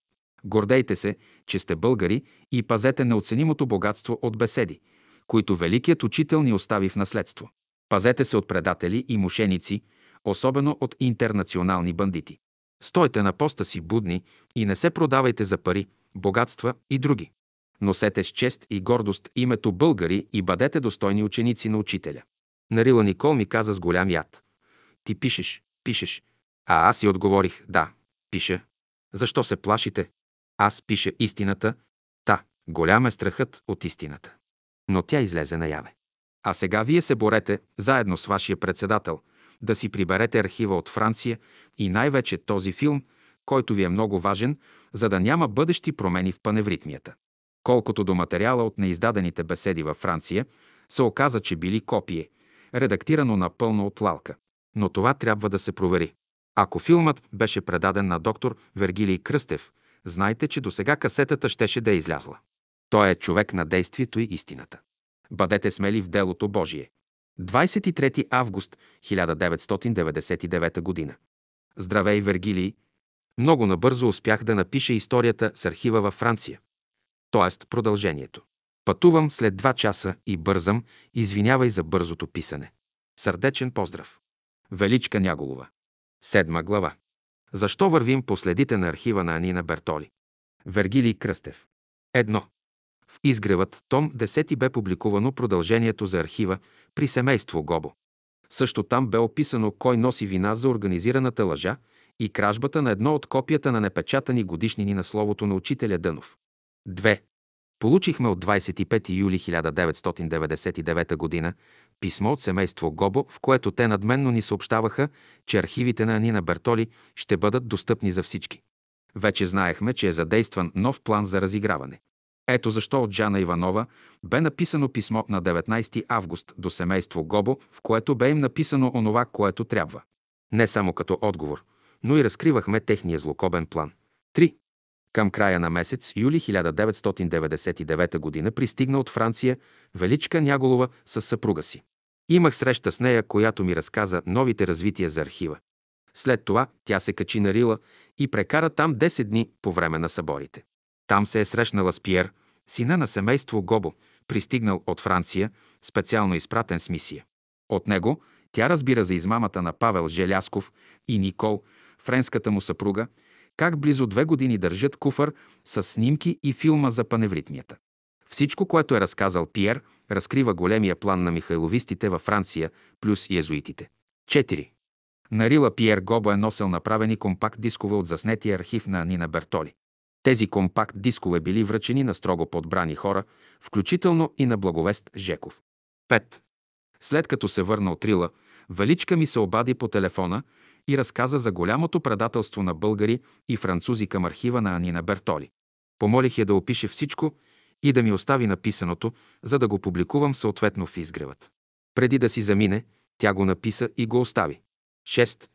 Синът на семейство Гобо раздава компакт дискове на строго определени хора – и то на онези, които се бяха подписали срещу мен и от които бяха получили писма с препоръка да не ми се дава нищо. А тези хора бяха врагове на Словото на Учителя, защото всички без изключение бяха от онази варига, която променяше и отпечатваше променено слово на учителя Дънов. Разбира се, на мен не ми беше предаден никакъв компакт диск, като по този начин смятаха, че аз съм отстранен и ликвидиран окончателно. Аз знаех вече, че тези българи, които получиха дисковете, бяха попаднали във френската клопка на михайловистите и оттам излизане няма. Тате не знаеха нищо. Те бяха против изгревът и не бяха чели нищо. Те нямаха представа от проблемите, които съпътстваха записването, стенографирането, дешифрирането словото на учителя Дънов. Те не знаеха, че дори то е променено, макар че вече бе излезнал изгревът том 9, където всичко бе описано.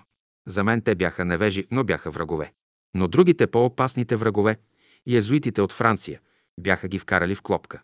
Аз чаках. Изминаха два месеца. Идва Мария Митовска в книжарница Изгрев, за да си получи парите за продадените си книги и съобщава, че е получила компакт диск, отворила го е с голяма мъка и видяла, че това са редактираните беседи на Лалка Кръстева и че там няма оригинали. И че този компакт диск е без всякакво значение. Жана Иванова я помолва да направи разпечатка, за да провери какво има, или да ни предаде диска. Тя отклонява въпрос, обещава и накрая – нищо. Изобщо не се мярка вече в книжарница Изгрев. 7.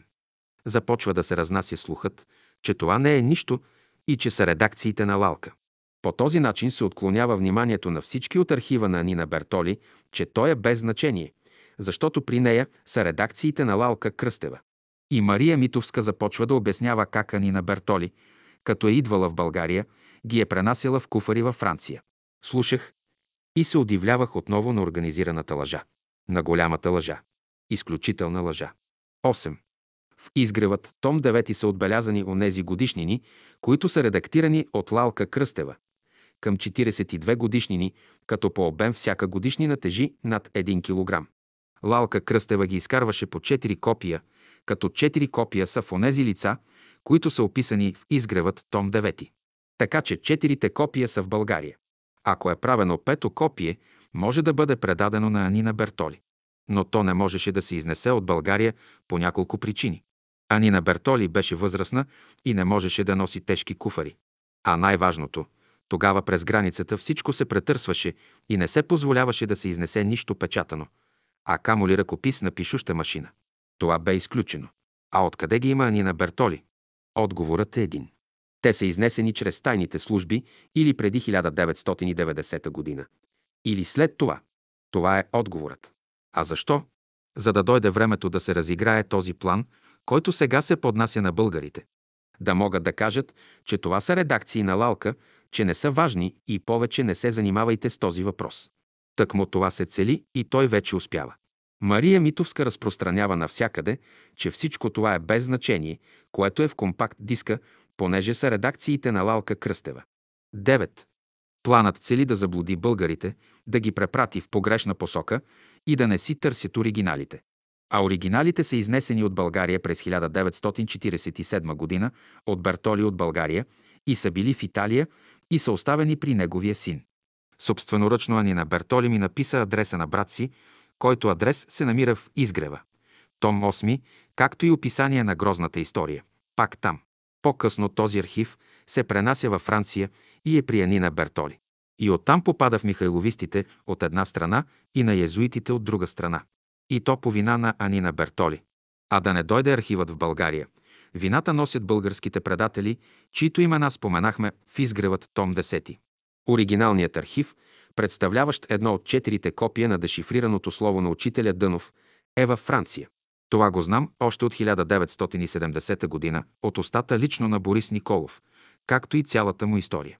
А годината, когато майстор Борис задвижи да се преписва и редактира оригиналното слово на учителя, е видна от изгревът.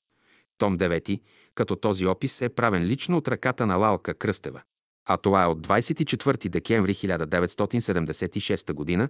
до 1980 г. Тези преписи, ако са изнесени във Франция, това е сторено само от специалните тайни служби и техните подчинени. Те не можеха тогава да се изнесат от България. И сега не могат да се изнесат, понеже обемът е много голям. 10. Изминаха три месеца от връчването на компакт дисковете от Пьер Гобо на избраните българи предатели. Аз чаках. Аз знаех, че клопката е задействала. На 9 септември 1999 г. идва в книжарница Изгрев Светлозар Няголов и съобщава, че компакт дискът, който е получил, е бил отворен и в него нямало нищо особено. И онова, което има в него, е вече публикувано и се намира като отпечатани томчета, сложени по рафтовете на книжарница Изгрев. Каза ми, че това е прах в очите, хвърлен от язуитите във Франция срещу българите. Величка Няголова ми разказа, че Пиер Гобо раздал един от компакт-дисковете на Георги Петков от Габрово. Онзи, който им беше написал писмо да не им се предава нищо. Георги Петков, вместо да го вземе и да го предаде на двете сестри-близначки Шкодреви от Габрово, които няколко години набират оригиналното слово на учителя Дънов, то той го предава на Светлозар Няголов. Няколко пъти Жана Иванова подканва Светлозар да предаде компакт диска да го видим. Но той все отклонява въпроса. Не искаха да го предадат. И накрая, когато разбраха, че са изиграни от французите и езуитите и са в клопката, решиха да ми се предаде един компакт диск. На 10 ноември 1999 г. Светлозар Няголов го донесе и ми го предаде, за да го проверим какво има в него. 11. И какво излезе накрая? Предателите продължиха да играят ролите си с сценарий от чужбина. Предателите се опитаха да ме отхвърлят и изолират. Как ще изолирате един човек, който е организирал отпечатването на оригиналното слово на учителя? И то е в книжарницата, и всеки може да го види, да го пипне и да си го купи, и то на достъпни цени. Вече издадохме и каталог за издаденото слово до края на 1999 година. Броят им е 51 заглавия и томчета. Това е мечът на духът на Словото, който посича всеки предател и всяка измяна, вътре в България и извън нея. 12. Прави впечатление, че цялата група на Крум Важаров участва в това предателство към словото на учителя Дънов и към неговата паневритмия. Тази група от младежи, създадена от 1969 г., просъществува, докато бе жив Крум Важаров. Но след 1990 г. се развихри и направи най-големите предателства. Сега ще споменем отделните лица, да се знаят. Гриша Кьосев. Той създаде нов текст на паневритмията, разпространи го, организира тогава неговите приятели да го научат. И сега, като играят паневритмията, едните пеят оригиналния текст, одобрен от учителя, на Олга Славчева, а другите пеят този на Гришата, който е служител на черната ложа. Някой от вас може ли да подмени текста на някой класик, без да бъде наказан по всички земни закони? А в една окултна школа това е предателство. Той пръв поведе борбата срещу паневритмията на учителя. След това поде борба срещу словото на учителя, като твърдеше, че словото на учителя се излива чрез него. А това се лъжи. Мария Митовска е също от групата на Крум Важаров. Тя си издаде паневритмия, нещо съвсем различно от оригинала. Виж изгревът, том първи. Георги Петков.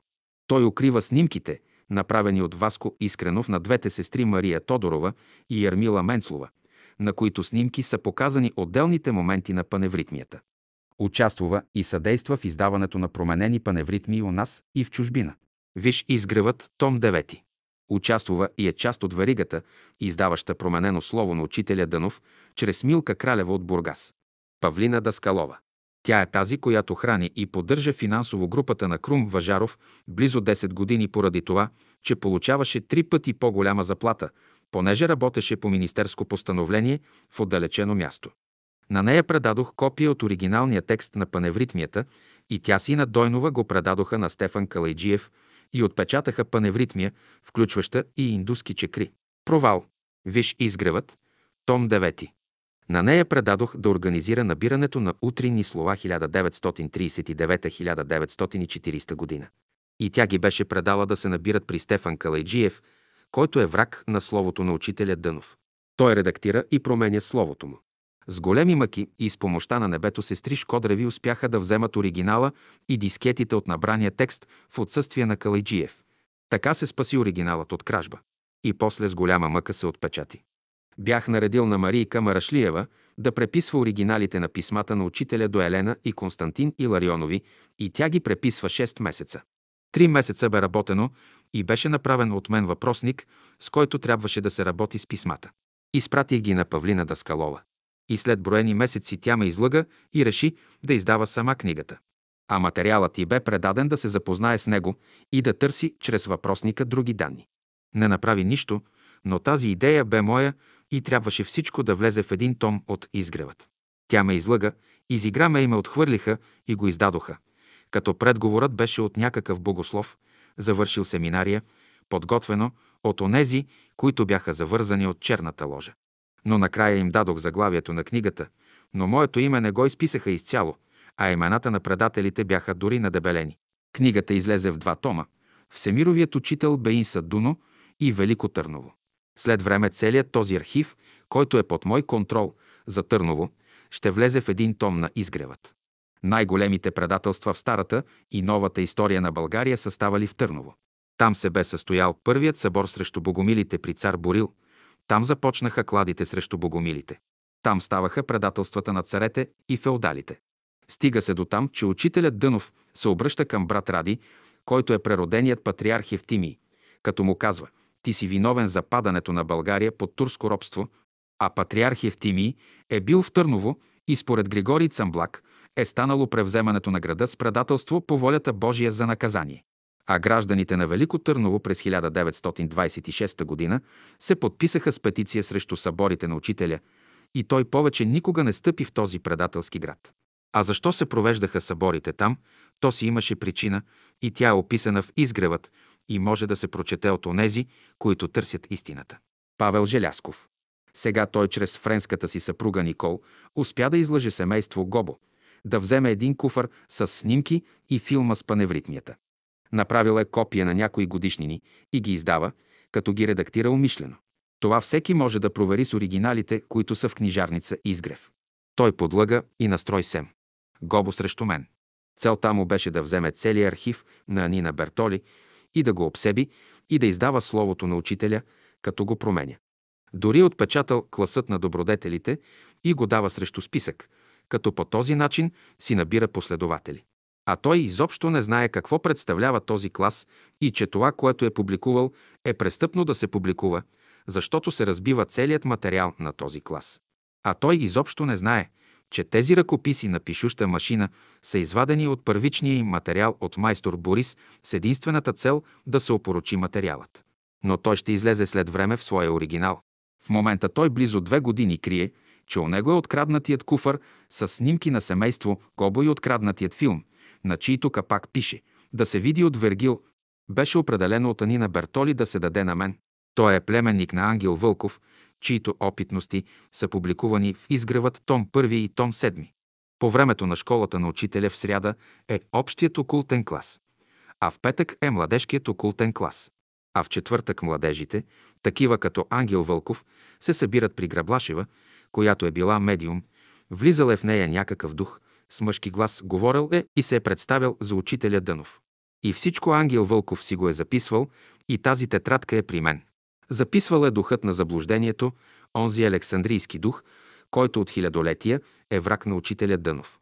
Записвал и му се е кланял. Отклонението е било явно и има доказателство за това. На 8 крачки от гроба на учителя той си направи барака и клозет. Лично съм мерил тези крачки на опоручението. Виж изгревът, том 7.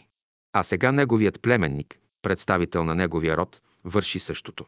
Онзи, който ръководеше Ангел Вълков в четвъртък да посещава спиритическите сеанси и да прави клозет на 8 крачки от гроба на учителя, е същият дух, който движи днес Павел Желясков. Делата му са на лице и проверуеми от всеки. Иван Цветинов. Той беше най-интелигентният от групата на Крум Важаров. Той се подписа в отвореното писмо «Виж изгревът», том 4. Той влезе в онази комисия, която създаде устав на общество Бяло братство и който бе озаконен с заповед на 26 май 1995 г. Изкараха си устав и сега си избират ръководство чрез този устав. А учителят Дънов е сътворил и дал песента писмото срещу уставите. От тази група на Крум Важаров има още няколко лица, за които ще се спрем при друг случай. На всички без изключение главната им цел бе да работят срещу паневритмията и да я опоручат. И на този етап успяват. А защо? Отговорът е даден. 13. В старите времена българите са избивали дори и целите семейства на онези ханове, които са се проваляли във войните срещу Византия. На всеки един велик подвиг в историята на всеки български владетел е съответствало и едно велико предателство, извършено от претенденти за ханския престол или боляри. Предателите са бягали в Византия, която ги е приемала, поставяла ги е на високи постове и управители на земите с българско население. По-късно са го използвали в борбите срещу българската държава. На времето са посичали с меч предателите. Посичали са ги с брадва на дръвника. Изправили са ги до стената в по-други времена и са ги разстрелвали. Предателството винаги е съпътствало българите. Днес е същото, защото силите на разрушението са същите. И то е извършвано от българи по плът, но чужденци и предатели по дух. Днес е същото. Предателството е на лице, то е доказано, то е видимо, вижда се и може да се опипа, и макар, че е крадено и опорочено. Онези, които целуваха ръката на Великия Учител, му промениха Словото и го отпечатаха до 1951 година. Днес това се доказва вече чрез отпечатването на пет томчета оригинално слово на учителя Дънов, чрез ръкописи, взети от Държавния архив и се намират в книжарница Изгрев и всеки може да си купи и да сравни с издадените томчета до 1951 година. В момента сме издали каталог за книгите, които сме отпечатали. Всеки може да си купи, ако желае, от оригиналното слово на учителя Дънов. Музикантите се провалиха и в разстояние на 10 години не направиха нищо особено. Бяха отклонени. 14. Отклонението е тотално и невъзвратимо. Всички са се качили на един влак, който е тръгнал, вратите му са заключени, купили са си билети и пътуват. Влакът си има машинист, кондуктор, началник влак и си върви по разписание в строго определена посока. През прозореца пътниците виждат, че се движат. Когато спре влакът на крайната спирка, ще слязат и тогава ще видят, че са спрели и че са слезли на съвсем друго място, което няма нищо общо с пътя и посоката на школата на учителя Дънов. Тогава ще разберат, че са заблудени и откарани в погрешна посока умишлено. Но те няма да могат да се върнат. И освен това, ще да са изминали 20 години и техният живот е изминал и са изгубили годините на своя живот. Това ще им бъде най-голямото наказание, че са били срещу изгревът, срещу програмата за издаването на оригиналното слово на учителя и за всичките им отклонения и за нарушенията. Ще си платят с това, че са изхвърлени в погрешна посока и че са си загубили времето на един човешки живот. Това аз ще дочакам, както дочаках провала на предишните поколения. Непременно трябва да го дочакам. 15. Точно във времето, когато сглобявах изгревът том 11 и когато всичко бе във въздуха, горе в небето, в висините и се мъчих да го сваля долу, то тогава дойдоха и ми връчиха компакт диска на семейство Гобо. Дадох да го прегледат. Изведнъж разбрах, че искат да ни отклонят с него. Тогава взех решение, че той ще чака, докато си свършим програмата за 1999 година и да реализираме това, което е отпечатано в каталога ни. Ще чака, защото вече аз взимам решенията, а не някой друг. Другите да правят каквото искат с другите дискове. Ще се отпечати онова, което съм записал в изгревът том 11. Ще си го прочетете. И тогава ще има продължение на драматичните събития. А те ще бъдат описани в том 12 в същата рубрика, отнасяща се до духът на заблуждението. Господа чужденци, михайловисти и съвременни езуити. Учителят дойде за българския народ, Русия и славянството. Вие ще останете накрая, защото станахте предатели на Словото му и школата му. А ние ще си свършим работата, за която сме изпратени. Ние служителите по дух. Ние не сме сами. С нас е духът, който държи мечът на Словото.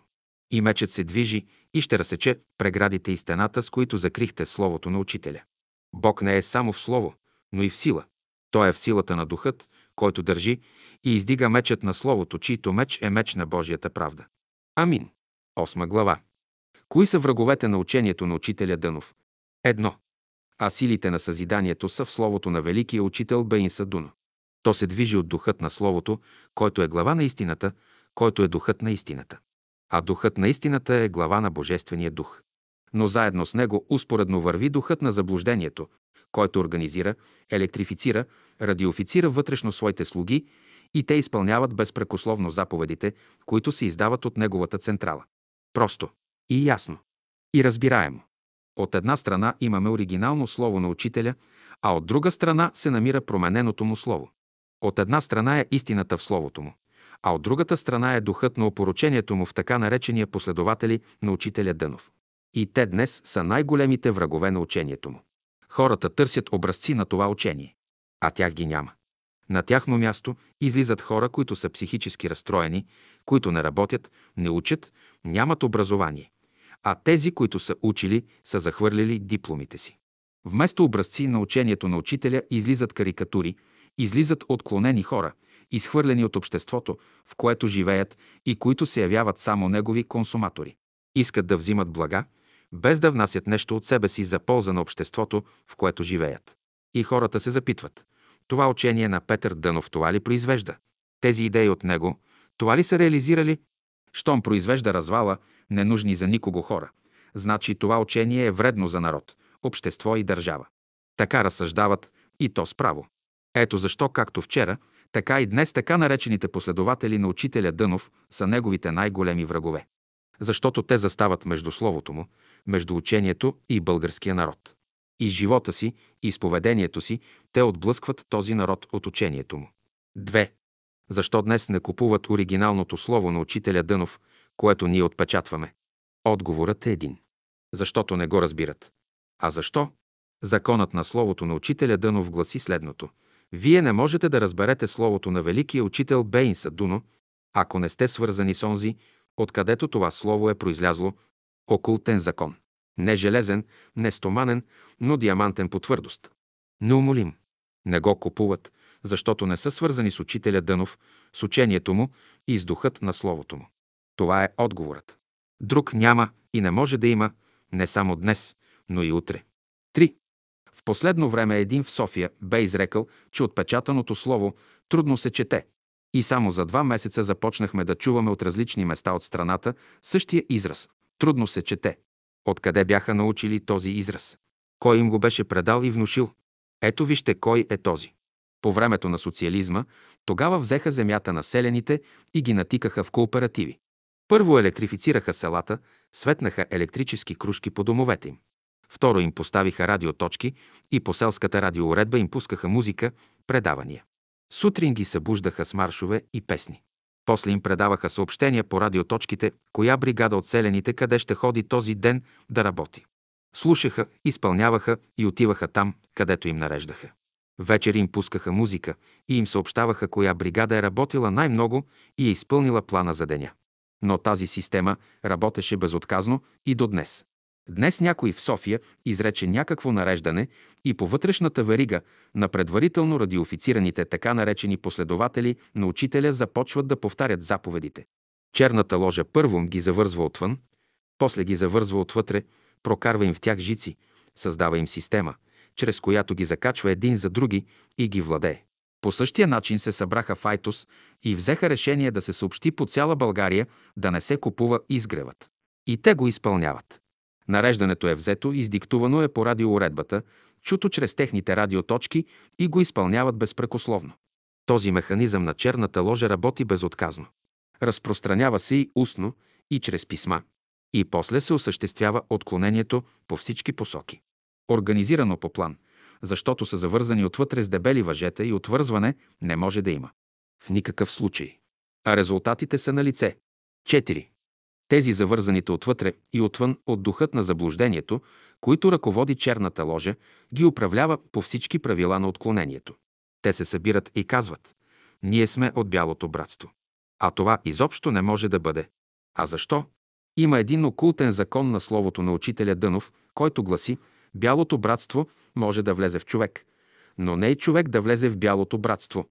Духът на словото на великия учител трябва да влезе в човека – и да съгради в него дом на ръкотворен и жилище за духа. Духът на Словото на учителя Дънов създава общение на души към един и същи център, създаден от Словото на Бога. Това е бялото братство. Общение на души към центъра на Словото на Бога.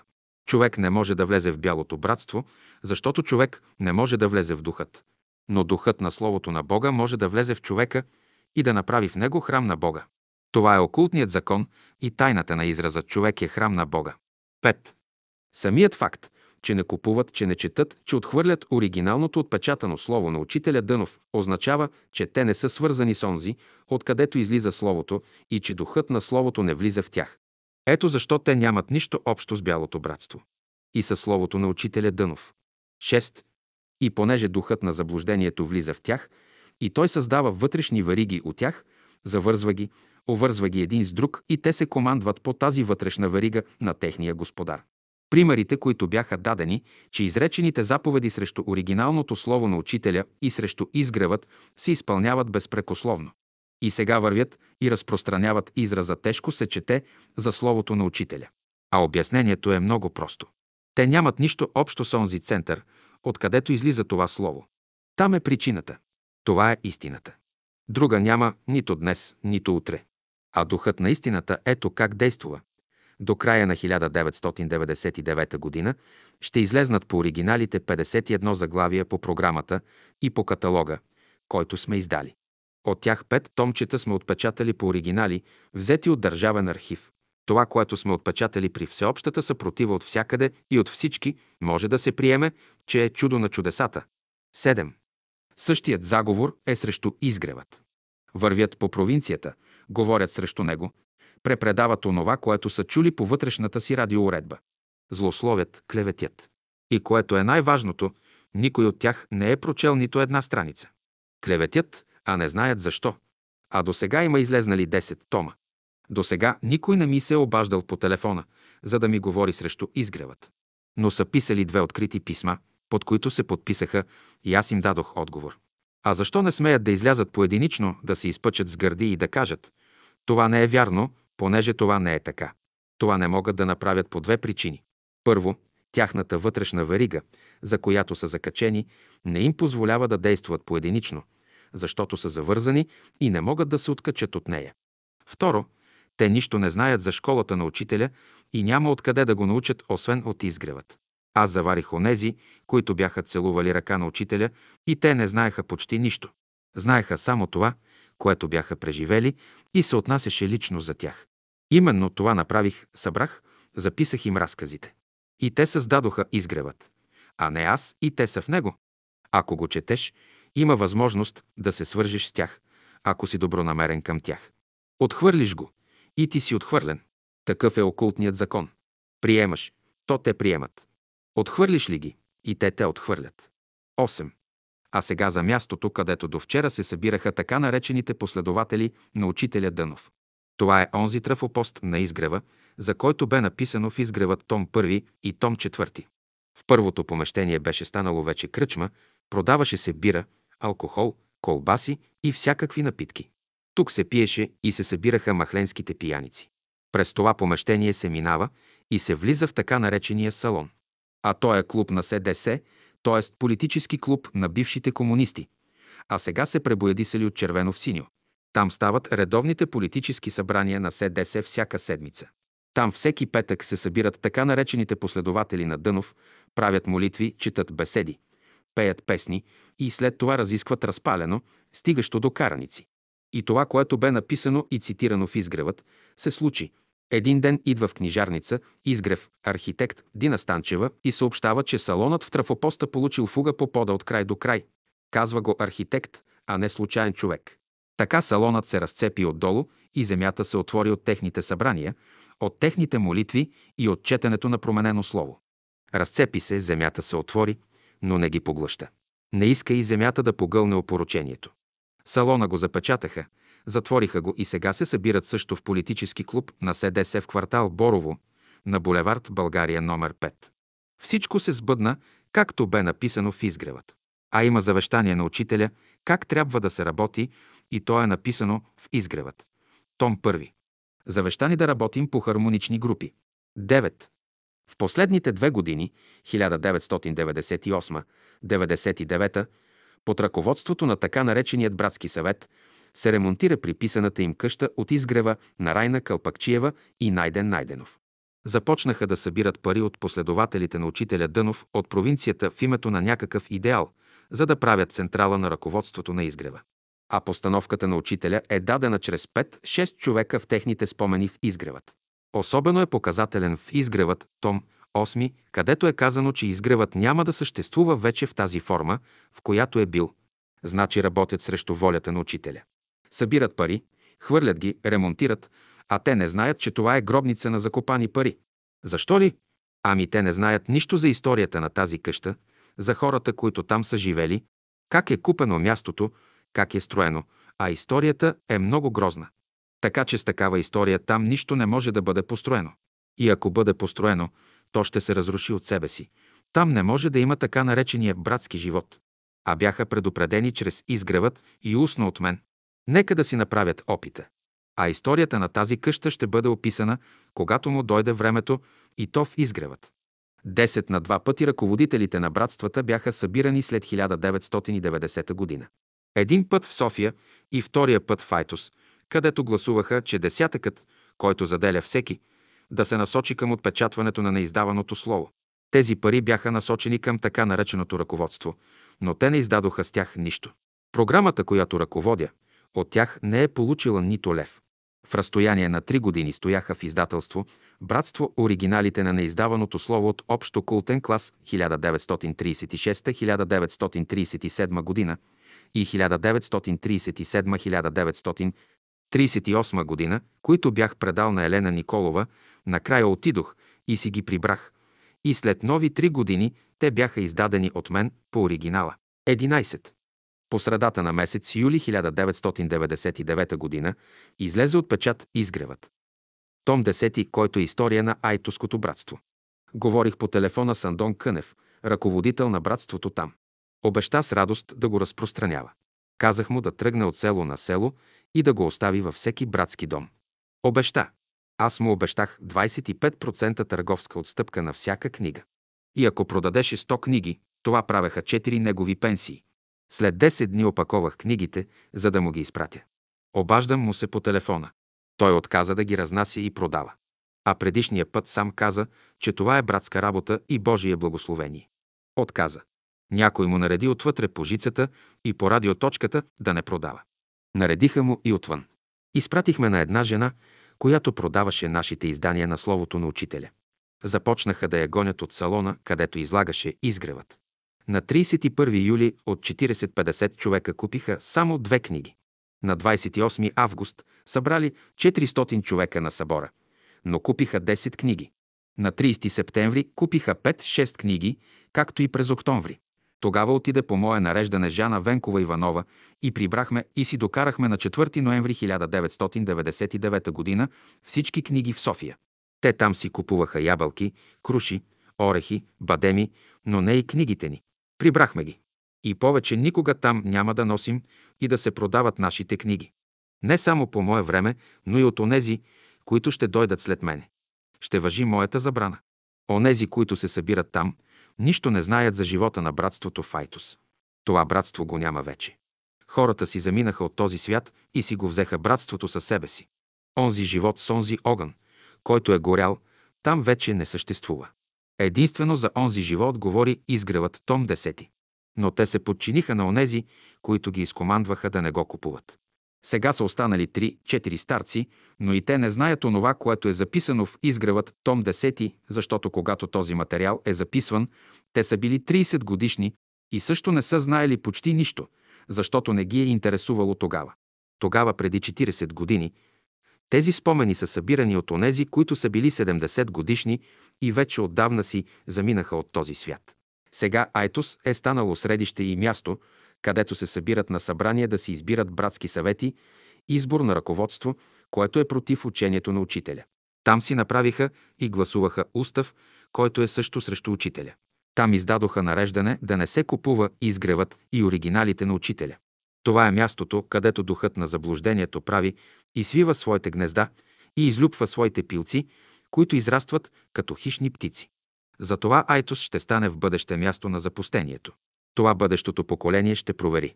И ще се убеди тогава в цената на изгрева Том 10 и как и с каква цена е платено, за да излезе. Платено е с живота на няколко поколения. Онова, което бе казал учителят, че в Айтос хората са души в почивка, че са с религиозно съзнание и че трябва да бъдат изпитани. Това всичко се сбъдна. Бяха изпитани. А как е било по времето на учителя, виж изгревът, том 10. Бяха изпитани чрез мен и чрез изгревът. Спомням си как са се били събрали на събора в Айтос на 12 юли 1996 г. и не ги допуснаха онези, враговете, да се доближат селените от селата до изгревът Том Пети, за да го купят. Бяха изпитани три пъти. Като излезна малката синя книжка за Георги Куртев, Не я купуваха и си донесох едно чувал с книги в София. Втори път докарах от Айтос три чувала книги с том четвърти и том пети. А сега също докарахме две чувала с изгревът том десети. Бяха изпитани чрез мене три пъти. Провалиха се и в трите случая. Те повече не съществуват за изгревът. Докарахме и един чувал с книги от оригиналното слово. 12. В разстояние на 20 години се работи умишлено срещу целостта на словото на учителя Дънов от така наречените негови последователи. Те го разбиваха на части, на изречения, на думи. Как е възможно? Ето как. Издават мисли за всеки ден. Взимат едно от томчетата с издаденото променено слово на учителя Дънов до 1951 година и някой високо посветен започва да изважда подходящи за неговото съзнание мисли от словото на учителя. Изважда ги и ги подрежда към всяка дата от календара на следващата година от 365 дни. За всеки ден по една мисъл. Целта е, че като четат всеки ден по една мисъл стотици хора, да се свържат помежду си, да направят един мисловен пояс от една и съща мисъл, който пояс да се стовари върху умовете на българите като мисловна вълна. Да, но това е акт на черната ложа. Учителят Дънов е дал словото си и то се носи от духът на словото, което се излива в строго определено време и място, дори в минута и секунда. В словото му е духът на Христа, който обединява небето и земята вчера, днес и утре. И то не може да се разбива на мисли и теми. Ако се даде едно томче на 10 човека да извадят онези мисли, които им харесват, ще се получат 10 различни опита. Всяко човешко съзнание в определен момент се интересува от строго определени неща за разрешаване, които се намират в Словото на Учителя. Онова, което е важно за един, не е важно за друг. Онова, което е важно за теб за днес, не е вече важно за утре. И така един изважда мисли за всеки ден, съобразно неговото съзнание, поставя кълъпа на съзнанието си над всички и ги карат да мислят по един и същ начин, както неговото съзнание мисли. А учителят е дал наряди за самостоятелна работа върху Библията и Словото си. Те са вече отпечатани в изгревът Том 11. Другите ще бъдат отпечатани в последствие. Ще си ги прочетете и ще работите по тях. А принципите на синархическата варига са дадени в изгревът. Там ще ги намерите и са дадени методите и правилата на работа и то от учителя. Дадени са за ученика, който учи сам, прилага само това, което може да вземе от Словото като идея, за да я реализира в своя живот. 13. Други умници отпечатаха енциклопедия от Словото на учителя. Смехотворно. Ние още не сме отпечатали оригиналното слово на учителя Дънов, а те правят енциклопедия. Правят я възоснова на отпечатаното променено слово на учителя Дънов до 1951 година. Значи това е енциклопедия на отклонението и опоручението. Вече я има и това е доказателството, че духът на заблуждението се е проектирал вече както трябва. Нагледно чрез печат, за да се направи енциклопедия от цялото слово на учителя Дънов е идея на черната ложа. Тя иска чрез обикновения човешки ум да разбие словото, да го преработи чрез обикновени човешки думи и да го поднесе в преработена, преразказана форма и единствената цел да се опорочи Словото. И ако човек се докосне до опорочението, да се отклони от пътя на Словото на учителя Дънов. А Словото на учителя Дънов има път и това е пътят на истината. 14. От десетки години се правят и други опити да се разбива Словото на учителя Дънов по теми. Изваждат цитати от томчетата му по различни теми и после ги публикуват. И ако се докоснете до такива книги и се зачетете, ще видите, че в тях няма нищо. Има само изречение. Но в тези слова, които са дословно цитирани, няма живот. А защо? Защото го няма духът на Словото. А защо го няма? Защото е разбито Словото му от една беседа и една лекция на парчета и духът, който обединява това Слово, се оттегля. А защо? Защото духът сваля Словото. Кой дух? Духът на Словото. А кой е този дух? Това е Святият Дух и Духът Христов. Те свалят, те дават Словото и го свързват с силата на Духа. Разкъсана ли е връзката, Духът се оттегля. И в думите, които тогава четете, няма нищо. Няма я силата. А защо? Нали е казано, Бог не е в Слово, а в сила? Ето това е тайната и ето защо не трябва да се разбива Словото на учителя по теми. А ученикът работи със Словото строго, индивидуално. Той си изважда мисли, прави си резюмета на беседите. Но това е за него и за никой друг. Това е работа за обогатяване на неговото съзнание за да се добере до светлината, която е Словото на Учителя, за да може да си разреши задачите в своя човешки път. И то неговите задачи, а не други му. Ученикът учи сам. Учи от Словото на своя учител. Ученикът прилага сам. Първият плод от приложеното и реализирано Слово се дава на своя учител. Това е пътят. Друг път за ученика няма. Това е основният закон в школата на Всемировия учител на Вселената Бейн Садуно. 15. Кои са враговете на учителя Дънов? На този въпрос сам учителят отговаря последния начин. Още в първите събори, които публикуваме в изгревът том 11, той се обръща към присъстващите и им казва, че всички, които са пред него застанали, то по времето на Христа са викали разпни го. Били са врагове на Христа. Това са неговите последователи вчера, днес и утре. В един разговор учителят бе казал, че когато тръгнал да слиза на земята, изпратен от Бога, то се намесил онзи опашатият и рогатият и му поставил условие. Ще те пуснем да слезеш на земята, но аз ще ти избирам сътрудниците, с които ще работиш. Така учителят слязал на земята, започнал своята дейност от 1900 на 1922 година и от 1922-1944 година, но всички така наречени ученици и сътрудници, с които е работил, са хора избрани и изпратени от духът на заблуждението. Те са неговите врагове от памти века. Това са неговите последователи вчера, днес и утре. При друг разговор, когато правят забележки на учителя, че е събрал около себе си Куцо и Сакато и Кьораво, а такова нещо около него е имало, той казва, такива Бог ми е изпратил и с тях работя. Други няма. Той знае, че работи с враговете си от векове, дошли от всички краища на света. И накрая идваме до финала. Невероятен, невъобразим, изумителен. А той е следният. Веднъж при една забележка, отправена към учителя, че е много пъстро обкръжението му, той се обръща към обкръжаващите го, посочва ги с пръст и казва «Щом учението ми при вас успя, то ние ще победим всички останали с отворени уста». Учителят добавил «Щом учението ми при вас успя, моите врагове от памти века и злосторниците на света, то ние ще победим. Ще победим света вътре във вас и света около вас. Ще победим 16. Словото е дадено. Аз днес го отпечатвам в оригинал. И аз издавам изгревът и историята на последователите му при възход и падение. Днес ние се различаваме по учителите. Имаме различни учители. Различните учители си имат съответни изпълнители. Единият има служители. Другият има слуги. Моето верою е един Бог, един учител, едно слово, една школа и един ученик, космическият ученик. А учителят е Всемировият учител на Вселената Бейн Садуно.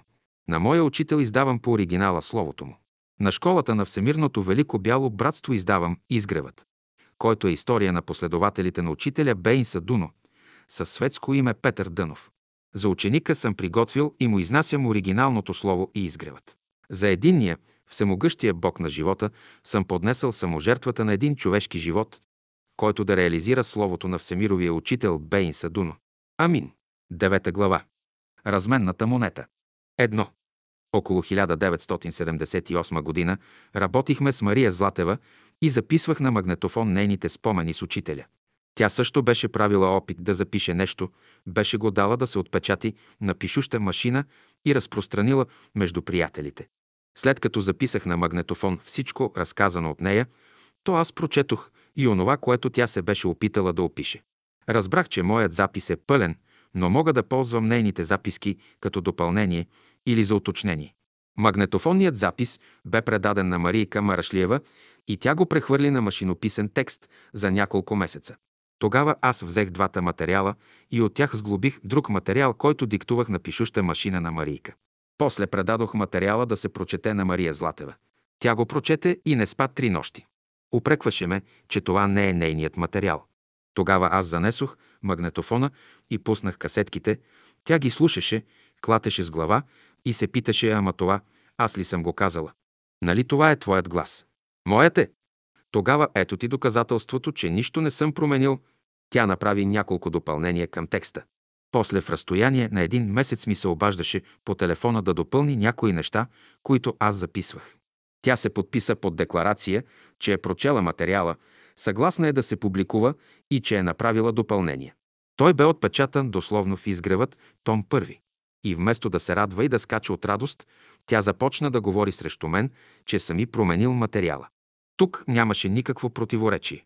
В нея влизаше онзи, който бе враг на школата и на изгревът. Днес като доказателство са запазени нейните декларации с подписи и със свидетелите. Стигна се до там, че се ожесточиха срещу изгревът и станаха собствени врагове. Това не беше само с нея, а ставаше по един и същ начин, по един и същ сценарий с всички, които бяха накарани на сила от мен да влязат в томовете на изгревът. Две. С Мария Златева по моя идея свършихме най-важната работа. Тя беше музикантка, цигуларка от школата на учителя и знаеше всички етапи по създаването на песните на учителя и тяхното записване. Тогава аз отидох с магнетофона при нея и я накарах да ми прави разбор на всяка една песен. После я изсвирваше на цигулката, така както е по учителя. После изсвирваше как я е променил Кирил Икономов и подчертаваше и показваше музикалния пасаж. Същото се отнасяше и за песнарката на Мария Тодорова. Казваше, тук не е прав Кирил, а е права Мария. Тук не е права Мария, а е прав Кирил. Тук и двамата не са прави, а ето как е. И го изсвирваше, и аз го записвах. Този материал е безценен и после след време ще бъде публикуван от мен. 3. На собствената си песнарка тя бе отбелязала онези пропуски, които бяха направени от Мария Тодорова. Тя работеше с песнарката, издадена от Мария Тодорова. Беше добавила и залепила други музикални пасажи, които бяха изпуснати. Тя ми бе обещала да ми ги предаде. Беше написала завещание на мое име с нейн подпис и после, след смъртта й, на трия ден, песнарката ми бе предадена от онази, който наследи апартамента и имах от нея пълномощно за издаване на нейния архив, който ми бе предаден. Имам още материали от нейните спомени с музикалния живот на изгрева. Това ще бъде публикувано, когато му дойде времето да публикувам оригиналната песнарка на учителя. Тя трябва да дойде при мене. Иначе всичко пропада. 4. Така че това, което публикувах, без нейно съгласие и от нейните записи. Получих архива й, но това не й пречеше да върви и да разказва, че съм и променил спомените. Това не е вярно. Но вярно е това, че онзи, духът на заблуждението, влизаше последователно във всички, с които работих и говореха злостно срещу мен. Не за това, че съм променил нещо. Не за това. А за другото, че ги имаше в изгревът. Той безнееше, влизаше в тях и ги караше да работят срещу себе си, срещу онова, което бяха разказали и подписали. Воюваха срещу съзиданието. Ако го нямаше и изгреват, и тях нямаше да ги има. Днес някой да си спомня за Мария Златева. Всички един след друг измряха. И я забравиха. Но аз не съм. Аз съм поел обещанието пред нея, че ще я има в изгревът. Тя дочака, когато публикувах една нейна снимка в том четвърти, как тя свири на цигулка на Седемте езера. Много се зарадва. А сега идва времето за развръзката. Сега ще говорим за разменната монета. Днес разменната монета на българина е левът и с него си купуват хляб, дрехи и жилища. Имаш пари, то имаш разменна монета. Нямаш пари, нямаш разменна монета и само гледаш. Учителят в едно изказване бе изрекал, разменната монета в бъдеще между хората ще бъде любовта. Всички ахнали. Той продължил, както днес в България разменната монета е левът, така утре в новата епоха разменната монета ще бъде любовта. Сестрите го наобиколили веднага. Ама, учителю, не може ли тази разменна монета да бъде днес? Може, ако живеете в света на любовта. Но както гледам, вие живеете в света, заселил се на земята, това е отговорът. А то е, че любовта е около нас, но ние нямаме днес органи в тялото си. Нямаме центрове в мозъка си да я приемем като сила и да станем нейни проводници, да я пуснем да потече през нас и да станем служители на любовта. Срещнах Мария Златева, а тя беше разочарована от младите музиканти, че изобщо не я търсят за съвет, а правят порази със своето невежество. Оплакваше ми се, че не й обръщат внимание вече. Питам я, ти защо говориш срещу изгревът и подвеждаш младите, като знаеш, че всичко вътре е вярно? Отговори ми, знам, че е вярно, но го говоря, за да бъдат изпитани младите чрез изгревът. Е, какво ще кажете на всичко това? Проумявате ли вече? И тогава тя ми разказа за едно откровение, което трябва да се запише с златни букви. Ето защо аз съм го озаглавил с разменната монета и го оставям като финал на изгревът том 11. Неотразим, величествен финал. Ето и самото откровение на Мария Златева. Когато бяхме около учителя, да знаеш само как братята и сестрите се мразеха. Мразеха се сестри и сестри, както братя и братя. Мразеха се помежду си, да не би да бъде някой по-близо до учителя и да вземеше нещо повече от другите. А от учителя се взимаше всичко. И духовна храна, и разрешаваше съдби, и даваше живот на тялото и възкръсваше душите ни. Когато си замина учителят от този свят на 27 декември 1944 г., аз смятах, че тази омраза ще спре, ще секне и всичко ще отихне. Щом го нямаше учителят, нямаше за какво да се надпреварват, кой да бъде по-близо до него и омразата щеше да изчезне. Но не би. Стана невероятното. Омразата се увеличи 10 пъти между братята и сестрите, а когато след процеса 1957-1958 година и след като затвориха салона на изгрева и беше издигната забрана върху живота на изгрева, то аз си казах, сега няма никаква дейност, омразата ще спре и ще изчезне. Напротив, след 1958 година се увеличи стократно. Невероятно. Но делата говореха за това. Стигна се до там да се клеветят един други го на милицията и властите, и те правеха обиски и обираха последните останали томчета със словото на учителя. Сами се клеветяха един други го. Ето дойде 1990 година и предишната комунистическа власт си отиде. Вече никой не ни забраняваше да се събираме, да четем беседите на учителя, да пеем песните му и да играем паневритмия. Казах си, сега нашите ще помнеят след 45 години ограничение от комунистите, ще оценят свободата, която имат и ще заживеят по-братски и по-сестрински. А какво се случи? А тя, омразата, се яви отново. Не, тя изригна като вулкан, с сила хиляда пъти повече, отколкото по времето на учителя. Брат, разказвам ти това, защото ме боли. Разказвам ти това, защото ти си този, който водиш изгревът. Днес вместо разменната монета да бъде любовта, то разменната монета стана омразата, свърши откровението си и заплака. А аз си го записах.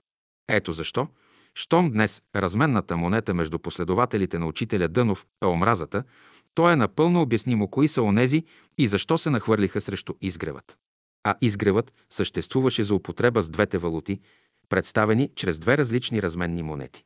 Разменната монета на любовта е представена от висшия идеал в словото на Великия учител и претворяването на този идеал в живота на ученика от школата на учителя Дънов. Разменната монета на омразата е представена от духът на заблуждението и опорочението, който е обсебил така наречените последователи на Дънов. С тази разменна монета на омразата се купува само разруха, провал и падение. В словото си учителят Дънов споменава, че между духовните хора ревността към Бога е толкова голяма, че се превръща в завист, в омраза, стигаща до крайните предели на яростта. Причината е, че духовните хора нямат разменна монета, с която да се разплащат помежду си. Докато физическите хора, обикновените хора, имат разменна монета и това е левът, с който се разплащат, разчистват взаимоотношенията помежду си и накрая сядат на една маса, ядат и пият и се веселят, че са се разплатили помежду си. Духовните хора трябва да си изработят вътре в себе си, чрез добродетелите си разменна монета. И тя ще бъде монетата на любовта. А монетата на любовта е вътре в нас. И тя се реализира само чрез човешките добродетели, които сами сме изработили чрез словото на учителя Дънов. Ето защо я няма разменната монета на любовта. Ето защо я има разменната монета на омразата. Ето защо в изгревът го има и възходът на Словото в душите на учениците. Има го и падението в живота на така наречените последователи на Дънов. Има всичко и възход, и падение. Има всичко и живот, и смърт. Има всичко и бялата ложа, и черната ложа. И двете ложи държат по един меч. И те посичат всеки, който говори и се бори срещу изгревът. Едната ложа посича своите си с мечът на омразата. Другата ложа посича своите си с мечът на любовта. Но непосечени няма да се отърват в никакъв случай. Учителят в един разговор бе казал Днес законът на възмездието се промени. Ако по-рано направите престъпление срещу Словото и Бога, то ще изплащате до четвърто поколение. Но ако днес направите престъпление срещу изгрева, Словото на Бога и школата, възмездието ще трае хиляди години. Това е законът за възмездието в новата епоха. А изгревът е там, където се чете Словото на учителя Бейнса Дуно и където се прилага чрез човешкия живот. А поредицата от томовете на изгревът е сказание за человеците земни, пребиваващи във времето, когато Великият Учител бе слязал на земята в кръв и плът. Великият учител се прояви чрез слово, чрез дух, чрез сила и чрез слава между человеците земни и небесни. Амин.